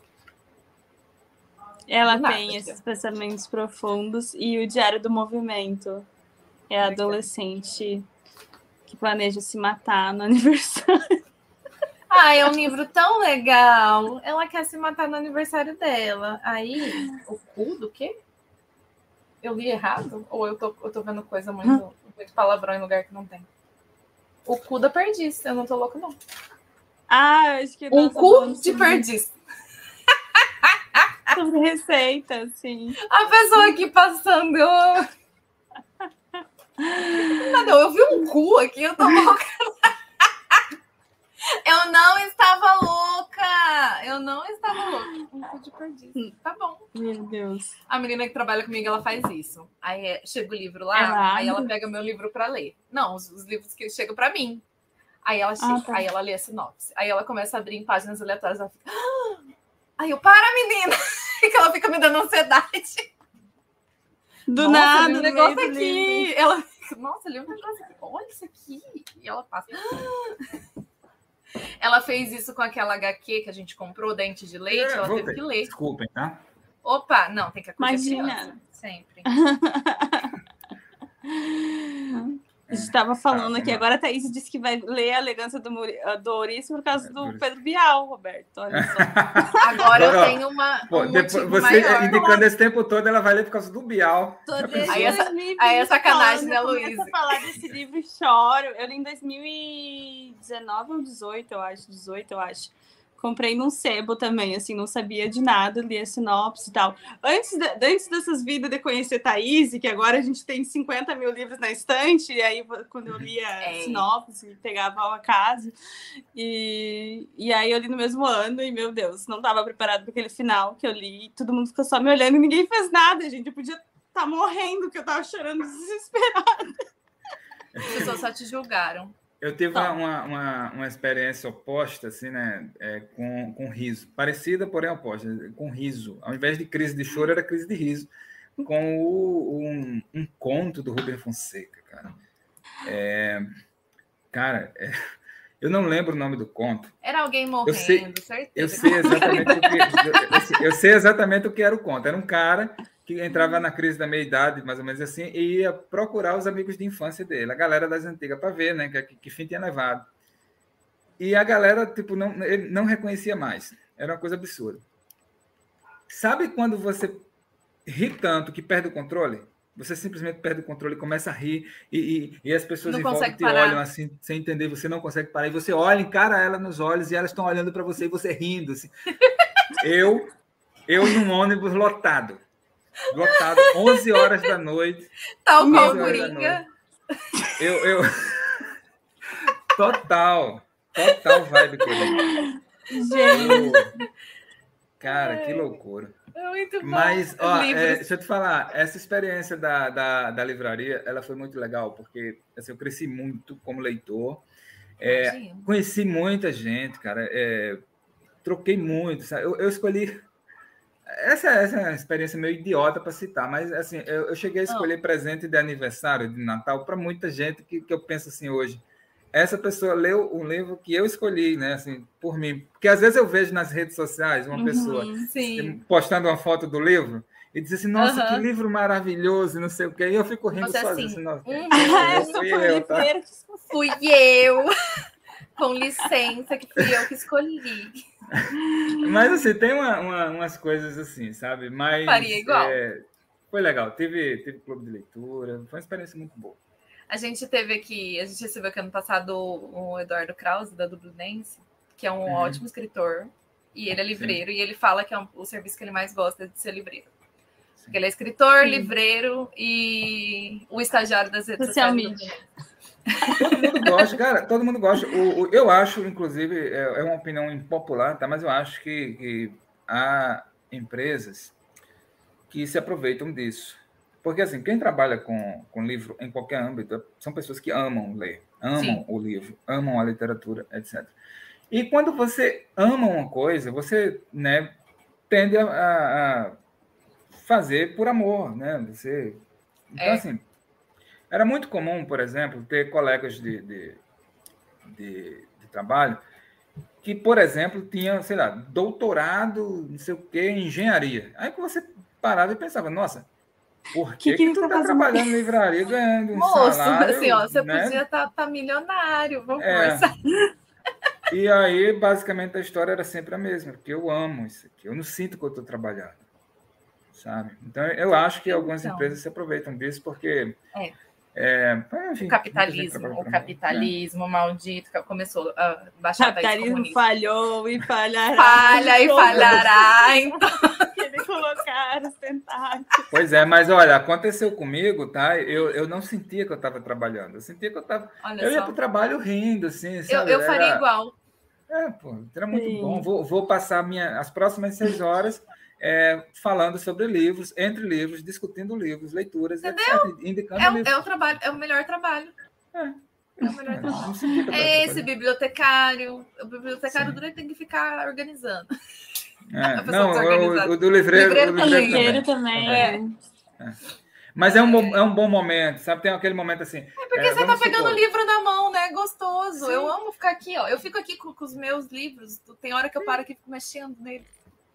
Você tá, vamos supor, é, você é responsável por uma sessão, vamos supor, lá, psicologia. Né? Uhum. E às vezes você tem que arrumar a sua sessão lá de psicologia, colocar os livros. É, os clientes tendem muito a mudar os livros de ordem, né? Os livros ah, de ordem. Então, então você está lá organizando as coisas. É um ótimo momento. Sabe por quê? Porque assim, lá na, na livraria vai estar tá tocando um jazz, tá? um somzinho ambiente, um rockzinho gostoso e tal.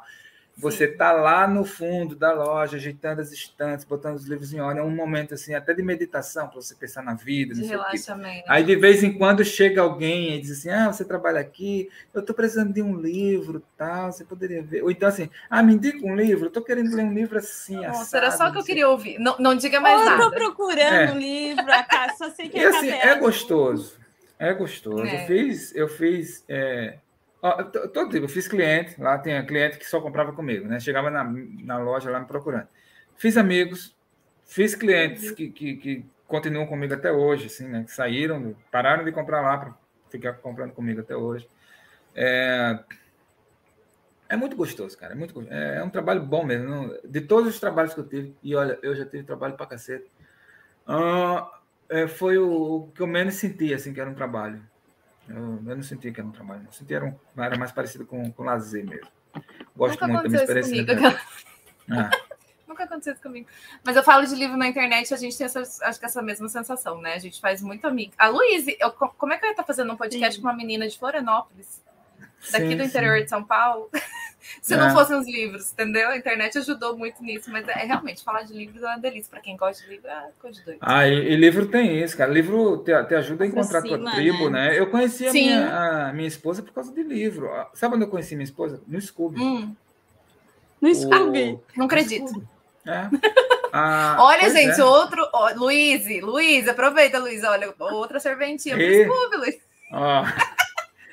Ah, eu não sei, eu não sei como é que o Scooby está hoje em dia, porque eu não tenho mais conta no Scooby. Eu, assim, eu acho que escritor não deve ter conta no Scooby, é uma opinião minha. Né? Eu acho que teu livro está uhum. lá, as pessoas estão malhando teu livro às vezes, é. então é melhor não estar lá. Deixa as pessoas, né? deixa os leitores. É, então, assim, eu não tenho Scooby mais, mas na época eu tinha. E na época, o Scooby tinha um negócio que media o, a compatibilidade Sim, ainda tem. É. Uhum, ainda, ainda, tem? tem. Pronto, tem. quando você encontrava uma pessoa, tem lá compatibilidade baseada nos livros que vocês leram. Sim. E quando eu bati os olhos no perfil dela, né? Ela tava, o que me chamou a atenção foi que ela estava lendo um livro do Dostoiévski. Na época eu estava louco, estava lendo um livro do Dostoiévski atrás do outro. É, quando eu cliquei no perfil dela, o grau de compatibilidade era 96%. Nossa! Oi, você é minha alma gêmea? A gente... Eu fiquei, nossa, essa garota leu praticamente todos os livros que eu li e vice-versa, né? Assim, tipo, tirando 4% Sim. aqui, esses 4% são a chance, né, da gente recomendar um para o outro. E foi isso. Nós nos aproximamos a partir disso. Ela morando no Rio, eu morando lá na Paraíba. Gente, genial, Alguns anos gente. Depois, foi Tinder? É. Eu tô, tô, tô abismada, genial. Pois é. Aí larguei tudo lá na Paraíba e vim para o Rio, tô aqui até hoje causa disso. Porque eu pensei, sabe o que, é que eu pensei? Eu já, tive, eu já tinha tido tanto relacionamento fracassado. Chegou um momento que eu pensei assim, cara, se não der certo com uma pessoa que tem o mesmo gosto literário que eu, não vai, né, dar, não vai dar certo com mais ninguém. É. Né? Então vou Sim. tentar, vai ser minha última tentativa. Então, tô aqui, dois filhos. Certo. Aí, ó, deu certo. Gente, eu, eu, tô, eu tô, gente, eu tô, eu tô impactada com essa história. É. Que lindo! Muito eu amei a história. Nossa, maravilhoso. É. Vocês fiquem com essa história fofa para depois vocês lerem o livro dele e precisarem de terapia.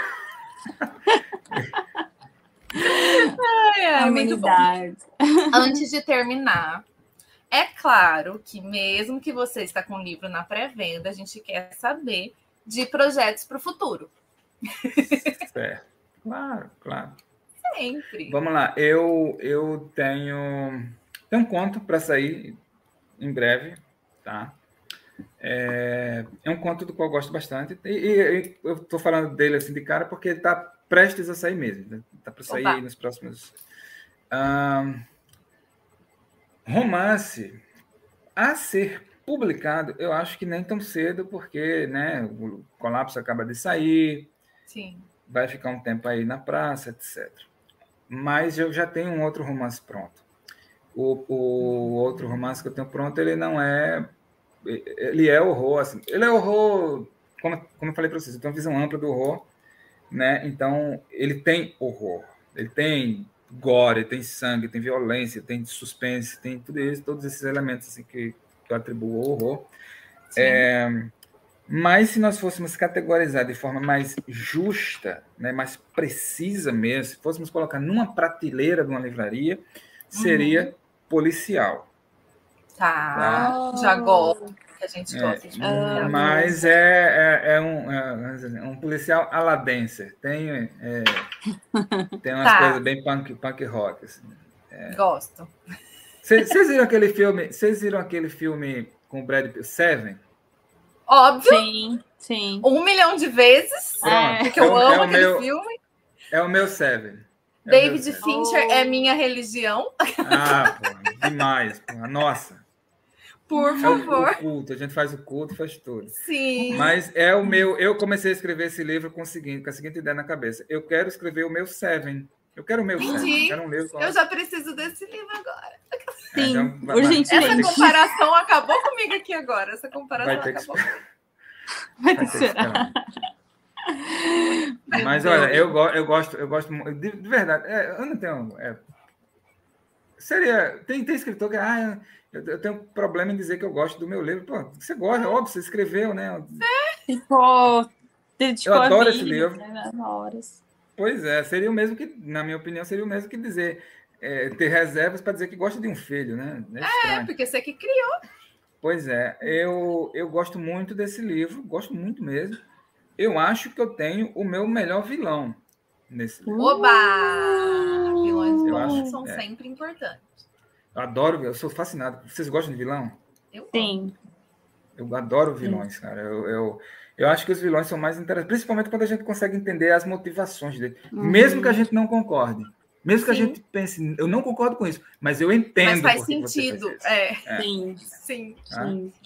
Até lendo romance, a gente prefere os vilões, né, Luiz? Não, os vilões. Gostos estranhos. Não, mas é, é sempre geralmente são mais interessantes que os mocinhos, né? Então, sim, sim. de modo não. As motivações, as motivações dos mocinhos Herói. são mais é por isso que eu amo Stephen King, porque os mo... não tem mocinho Stephen King. O personagem é. principal do Stephen King nunca é herói, ele é sempre cinza. É. Vamos ver o que vocês vão achar do, do, do meu, do meu protagonista, do, do ah meu mocinho. Ah Estamos curiosas daqui uns meses vamos, pergun Sinto vamos que perguntar vou sobre os cinzas, sobre os cinzas das coisas. Sinto que vou gostar. Porque eu gosto desse tipo de personagem. Porque person... não existe gente 100% boazinha. Existe? Eu nunca vi.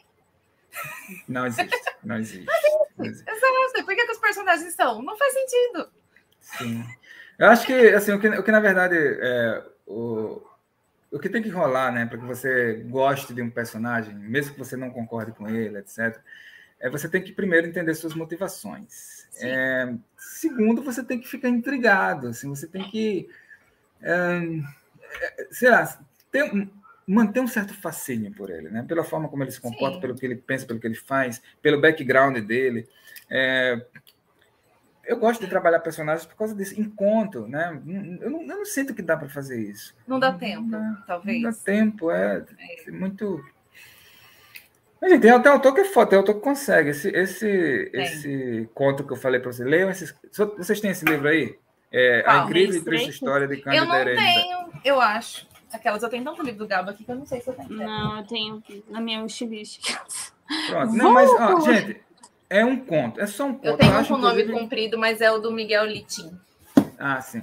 Mas assim, esse conto, eu acho que vocês conseguem até na internet aí, em algum blog ou, ou em PDF, uhum. alguma coisa assim. É, alguém deve ter postado, que é um conto super famoso. Eu acho que não deve ser difícil de encontrar, não. Leiam esse conto. Um continho, amanhã, né? Você pega, dá uma lida. É muito bom, é maravilhoso. Vocês vão. vão se vocês conseguirem rir, se, se, em algum momento vocês derem uma risada, vocês vão lembrar de mim e vão dizer: é esse Na tipo hora. de humor aqui que você está falando. É esse humor. É esse, é isso aqui. De conto, eu sou apaixonada pelo Cortázar. É, eu gosto do Cortázar. Eu ia fazer um parêntese, mas eu, eu, aí eu lembrei qual é o meu problema com o Cortázar. Assim, eu gosto do Cortázar contista, eu não gosto do Cortázar romancista. Romancista. Ah.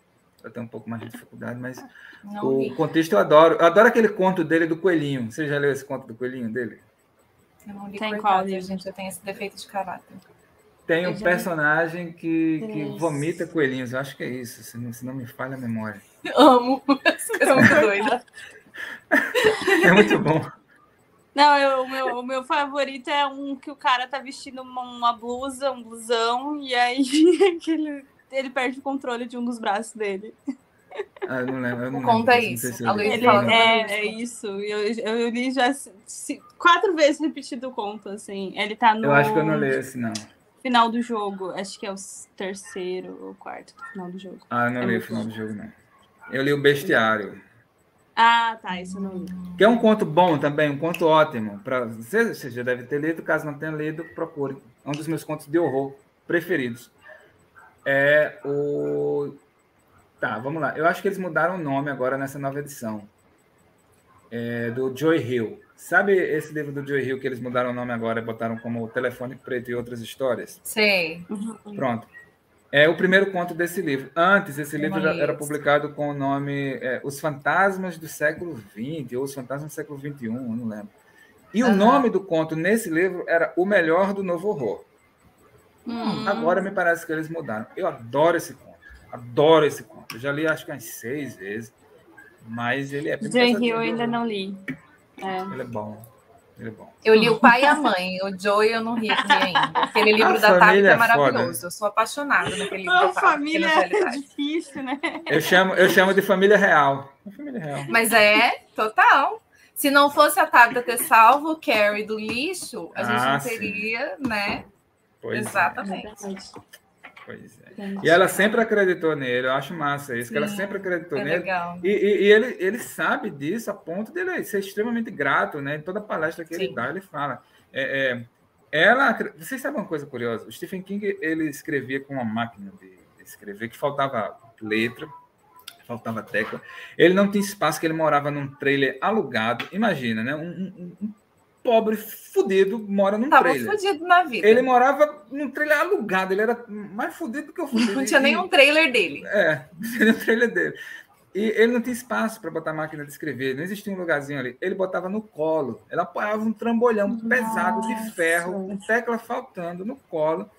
E ela sabia que aquele momento ali, porque ele tinha dois empregos, né? Tinha dois empregos. Mas aquele momento que ele chegava para escrever era tão sagrado, velho, que ela protegia aquele momento ali. Pegava as crianças e tirava de perto, para ele poder trabalhar Entendeu? em paz. É, como é que o cara não vai ser grato a isso? Não Sabe? tem Eu- como, eu- né? eu Só se ele for um que- grandíssimo de um filho da puta. Sim, sim. Mas ele não é, né? A gente sabe que Não, ele ele é e maravilhoso. Todo, É. todo, todo- é, é assim, é- grande parte do que nós temos assim, do, do Stephen King é a criação da Tabitha, né? É, Nós não teríamos o Stephen King se não fosse a Tabitha, basicamente é isso. Ela, ela realmente, ela realmente Maravilhosa. foi Incrível. foda, foda E o livro demais. dela é um dos melhores livros de gente doida que eu já li, porque aquele povo lá é tudo doido daquele livro. Meu Deus do céu. Eu ainda não li esse, cara. maravilhoso. o, o- é bom. Pequenas realidades. Eu sou apaixonada. Eu, eu, eu, eu já fiquei de pegar esse livro várias e várias vezes, e há muito tempo. É, inclusive É muito numa edição original. anterior, Sim. numa edição pré-dark, que era uma edição brochura Aham. e tal. Mas sempre escorrega. Sabe, tem coisa que, que sempre escorrega da mão, Tem, livro- tem livro que parece que tem a hora certa dele, né? É, que ele vai tem. passando, passando. Mas esse é totalmente original. Eu nunca li nada parecido, não tem nada a ver com os livros do King. Mas é Hum. livro de gente doida. A gente costuma chamar livro de gente doida, né? Esses livros que tem gente, gente Eu doida. adoro livro de gente doida, adoro livro de gente doida. Eu é os melhores, sem dúvida. Nossa, A gente tem, inclusive, um grupo de leitura que se chama Gente Doida. Leituras de Leitura gente de doida. gente doida. Exatamente. Leitura de gente doida, maravilha. Esse Vou dela entrar, vou é... entrar nesse grupo. Nossa, pode vir. Eu gosto. É, não, as melhores leituras a gente faz por lá. Esse livro dela é livro de gente doida da mais alta qualidade. Assim, maravilhoso. Sensacional. Já sei que eu vou Sempre gostar. indico. Eu gosto, eu gosto muito de, de quando eu estou lendo um livro e eu penso ou acerca do narrador ou acerca do, do personagem, quando eu penso assim, cara, esse maluco é muito maluco, é muito piranha. Exato. É muito maluco. Esse tipo de livro aí. Vocês leram, vocês leram é louca. já, já, já que a gente está falando do King, assim, vocês já leram o, o Dança da Morte? Não, nossa, mas a gente não, tá acertando um. Não, não, não, não, é que o Dança da Morte tem, tem dois personagens que o tempo inteiro você fica, meu Deus do céu, esse cara é totalmente maluco. É, um é o garoto, acho que é o garoto, The Kid, né? acho que é isso. É, e o outro é o Homem da Lata de Lixo. Olha o nome do personagem, o Homem Nossa. da Lata de Lixo. Vai ver. O Homem da Lata de Lixo é doido, doido, tão doido que você, doido. quando ele aparece, você entra na loucura dele junto e tal. É, é muito louco, assim, é, é, bom, é bom demais, eu gosto. Ah, King, King é ah, é o maior doido da N, é. né? Inclusive, isso. Ninguém ah, é mais doido que né? Porque eu sou sua fã número um. Sou fã número um. Roberto vai ficar um pouco preocupado, que a gente já tá falando que viu tal coisa, viu tal coisa no Instagram dele, já vai. É, a gente tá stalkeando e vendo os negócios. Nada. Ficou se mandando os posts dele. Ah, é, é, escritor de horror, escritor de horror tem um imã, assim, para certas, né? Pra gente doida, né? É... é um imã, mas é, tá suave, tá suave. Eu, eu, acho, eu acho que, que, que, eu me dou bem com o maluco. Eu sou meio maluco também, acho que eu acabo me dando a bem. Gente a gente fala a mesma a gente língua. é maluco, mas é inofensivo. É, a gente fala a mesma língua, todo mundo, todo mundo se entende, acaba se entendendo ali. Se dá bem. Ah. Muito bom. Então, olha, a gente encerrou, hum. conseguimos cumprir todo o nosso roteiro de perguntas que tínhamos. Uau! Que maravilha, uau! Ficamos ainda mais curiosas para ler Colapso, né? Logo, chega logo. Só ficar rezando para os Correios espero, logo. Espero que vocês se divirtam. Podem, podem mandar, tá? Mensagem três horas a da manhã. A gente vai mandar. Roberto, seu filho Pode ser que saiam áudios também te xingando. Pode ser. Vai, vai, sair rios e vídeos. TikTok, provavelmente é. com reações Surtando. também. É. Surtando muito. Muito obrigada aí por ter nos contado e disponibilizado o tempo com a gente e dado várias indicações também. Foi muito bom o bate-papo. Então, gente, não esqueçam de uh, adquirirem o livro do Roberto, Por Colapso, favor. Dark Side. Se a gente não tem para mostrar ainda, porque tá na pré-venda, é. troca. Beijo, a gente faz aqui a propaganda. Em breve. Mas, ó, ficou lindo, né? Ficou lindo, Nossa. gente. Ficou lindo. É sério, tá lindíssimo. Pelas imagens, tá assim, ó. Pelas fotos. Não tem pecado. Ah, ficou, ficou bonito. Ficou cheiroso também. Tem que ser cheiroso. E aí, aonde o pessoal pode te encontrar, Roberto, para mandar reações das leituras e, enfim, falar, xingar o escritor aqui? Sejam bons. Tá, eu, sou, eu sou super acessível, eu sempre fui, na, nas minhas publicações independentes, eu sempre colocava lá no final é, e-mail, é, site, enfim, tudo, tá? Fica à vontade, vocês podem me encontrar muito facilmente. É, eu a, a, rede social que eu mais uso é o Instagram, tá? Twitter eu uso muito pouco, assim, quase não vou lá. Mas se mencionarem meu nome, me marcarem, eu vou ver, porque né, tá ativo no meu celular. Mas a que eu uso efetivamente é o, o Instagram, e-mail também a qualquer hora vocês podem entrar em contato através de e-mail. Eu sempre tô, tô online. Tá? E, e sou acessível mesmo, tá? Não mordo, sou de boa. No, no meu, na minha bio tá lá. Eu escrevo desgraceira, mas sou de boa, sou de boa mesmo. Sim, verdade. Arroba Roberto, arroba Roberto Dancer, né? Arroba Roberto Dancer, isso aí. Então tá. Isso aí, muito bom. Tá. Então, muito, muito obrigada a todo mundo que nos ouviu, nos acompanhou nessa live. Obrigado a vocês. Vocês são Obrigada, Roberto. Foi incrível o nosso bate-papo. Pena que a gente tem que parar, né? Porque se deixar, a gente fica sim, aqui falando sim. até amanhã e, né, a vida segue. E ninguém consegue assistir tudo, né? Exato, ninguém vai ouvir As mais pessoas... Vem tal tá Jack Stripador em partes também, é possível também. As pessoas falam, ah, pausei e é. continuo. Sim. Parcelado. Jack Stripador foi longe. Quando eu penso assim, eu penso parcelado em 10 vezes sem juros. Aí. É. Casas Bahia. Jack Stripador. Tem isso. Exatamente. então, sigam a gente também na arroba Sem Frescura para mandar sugestões de pautas, enfim, falar o que vocês acharam do episódio. E na sexta-feira, o... essa gravação aqui também sai nos agregadores de áudio, Spotify, uh, Deezer, todos enfim, eles. Todos, todos eles. Estamos lá. Muito obrigada, gente. Beijão e até a próxima. Tchau, tchau. Beijo. Beijos. Tchau, gente. Tchau, tchau. Você ouviu o Literatura Sem Frescura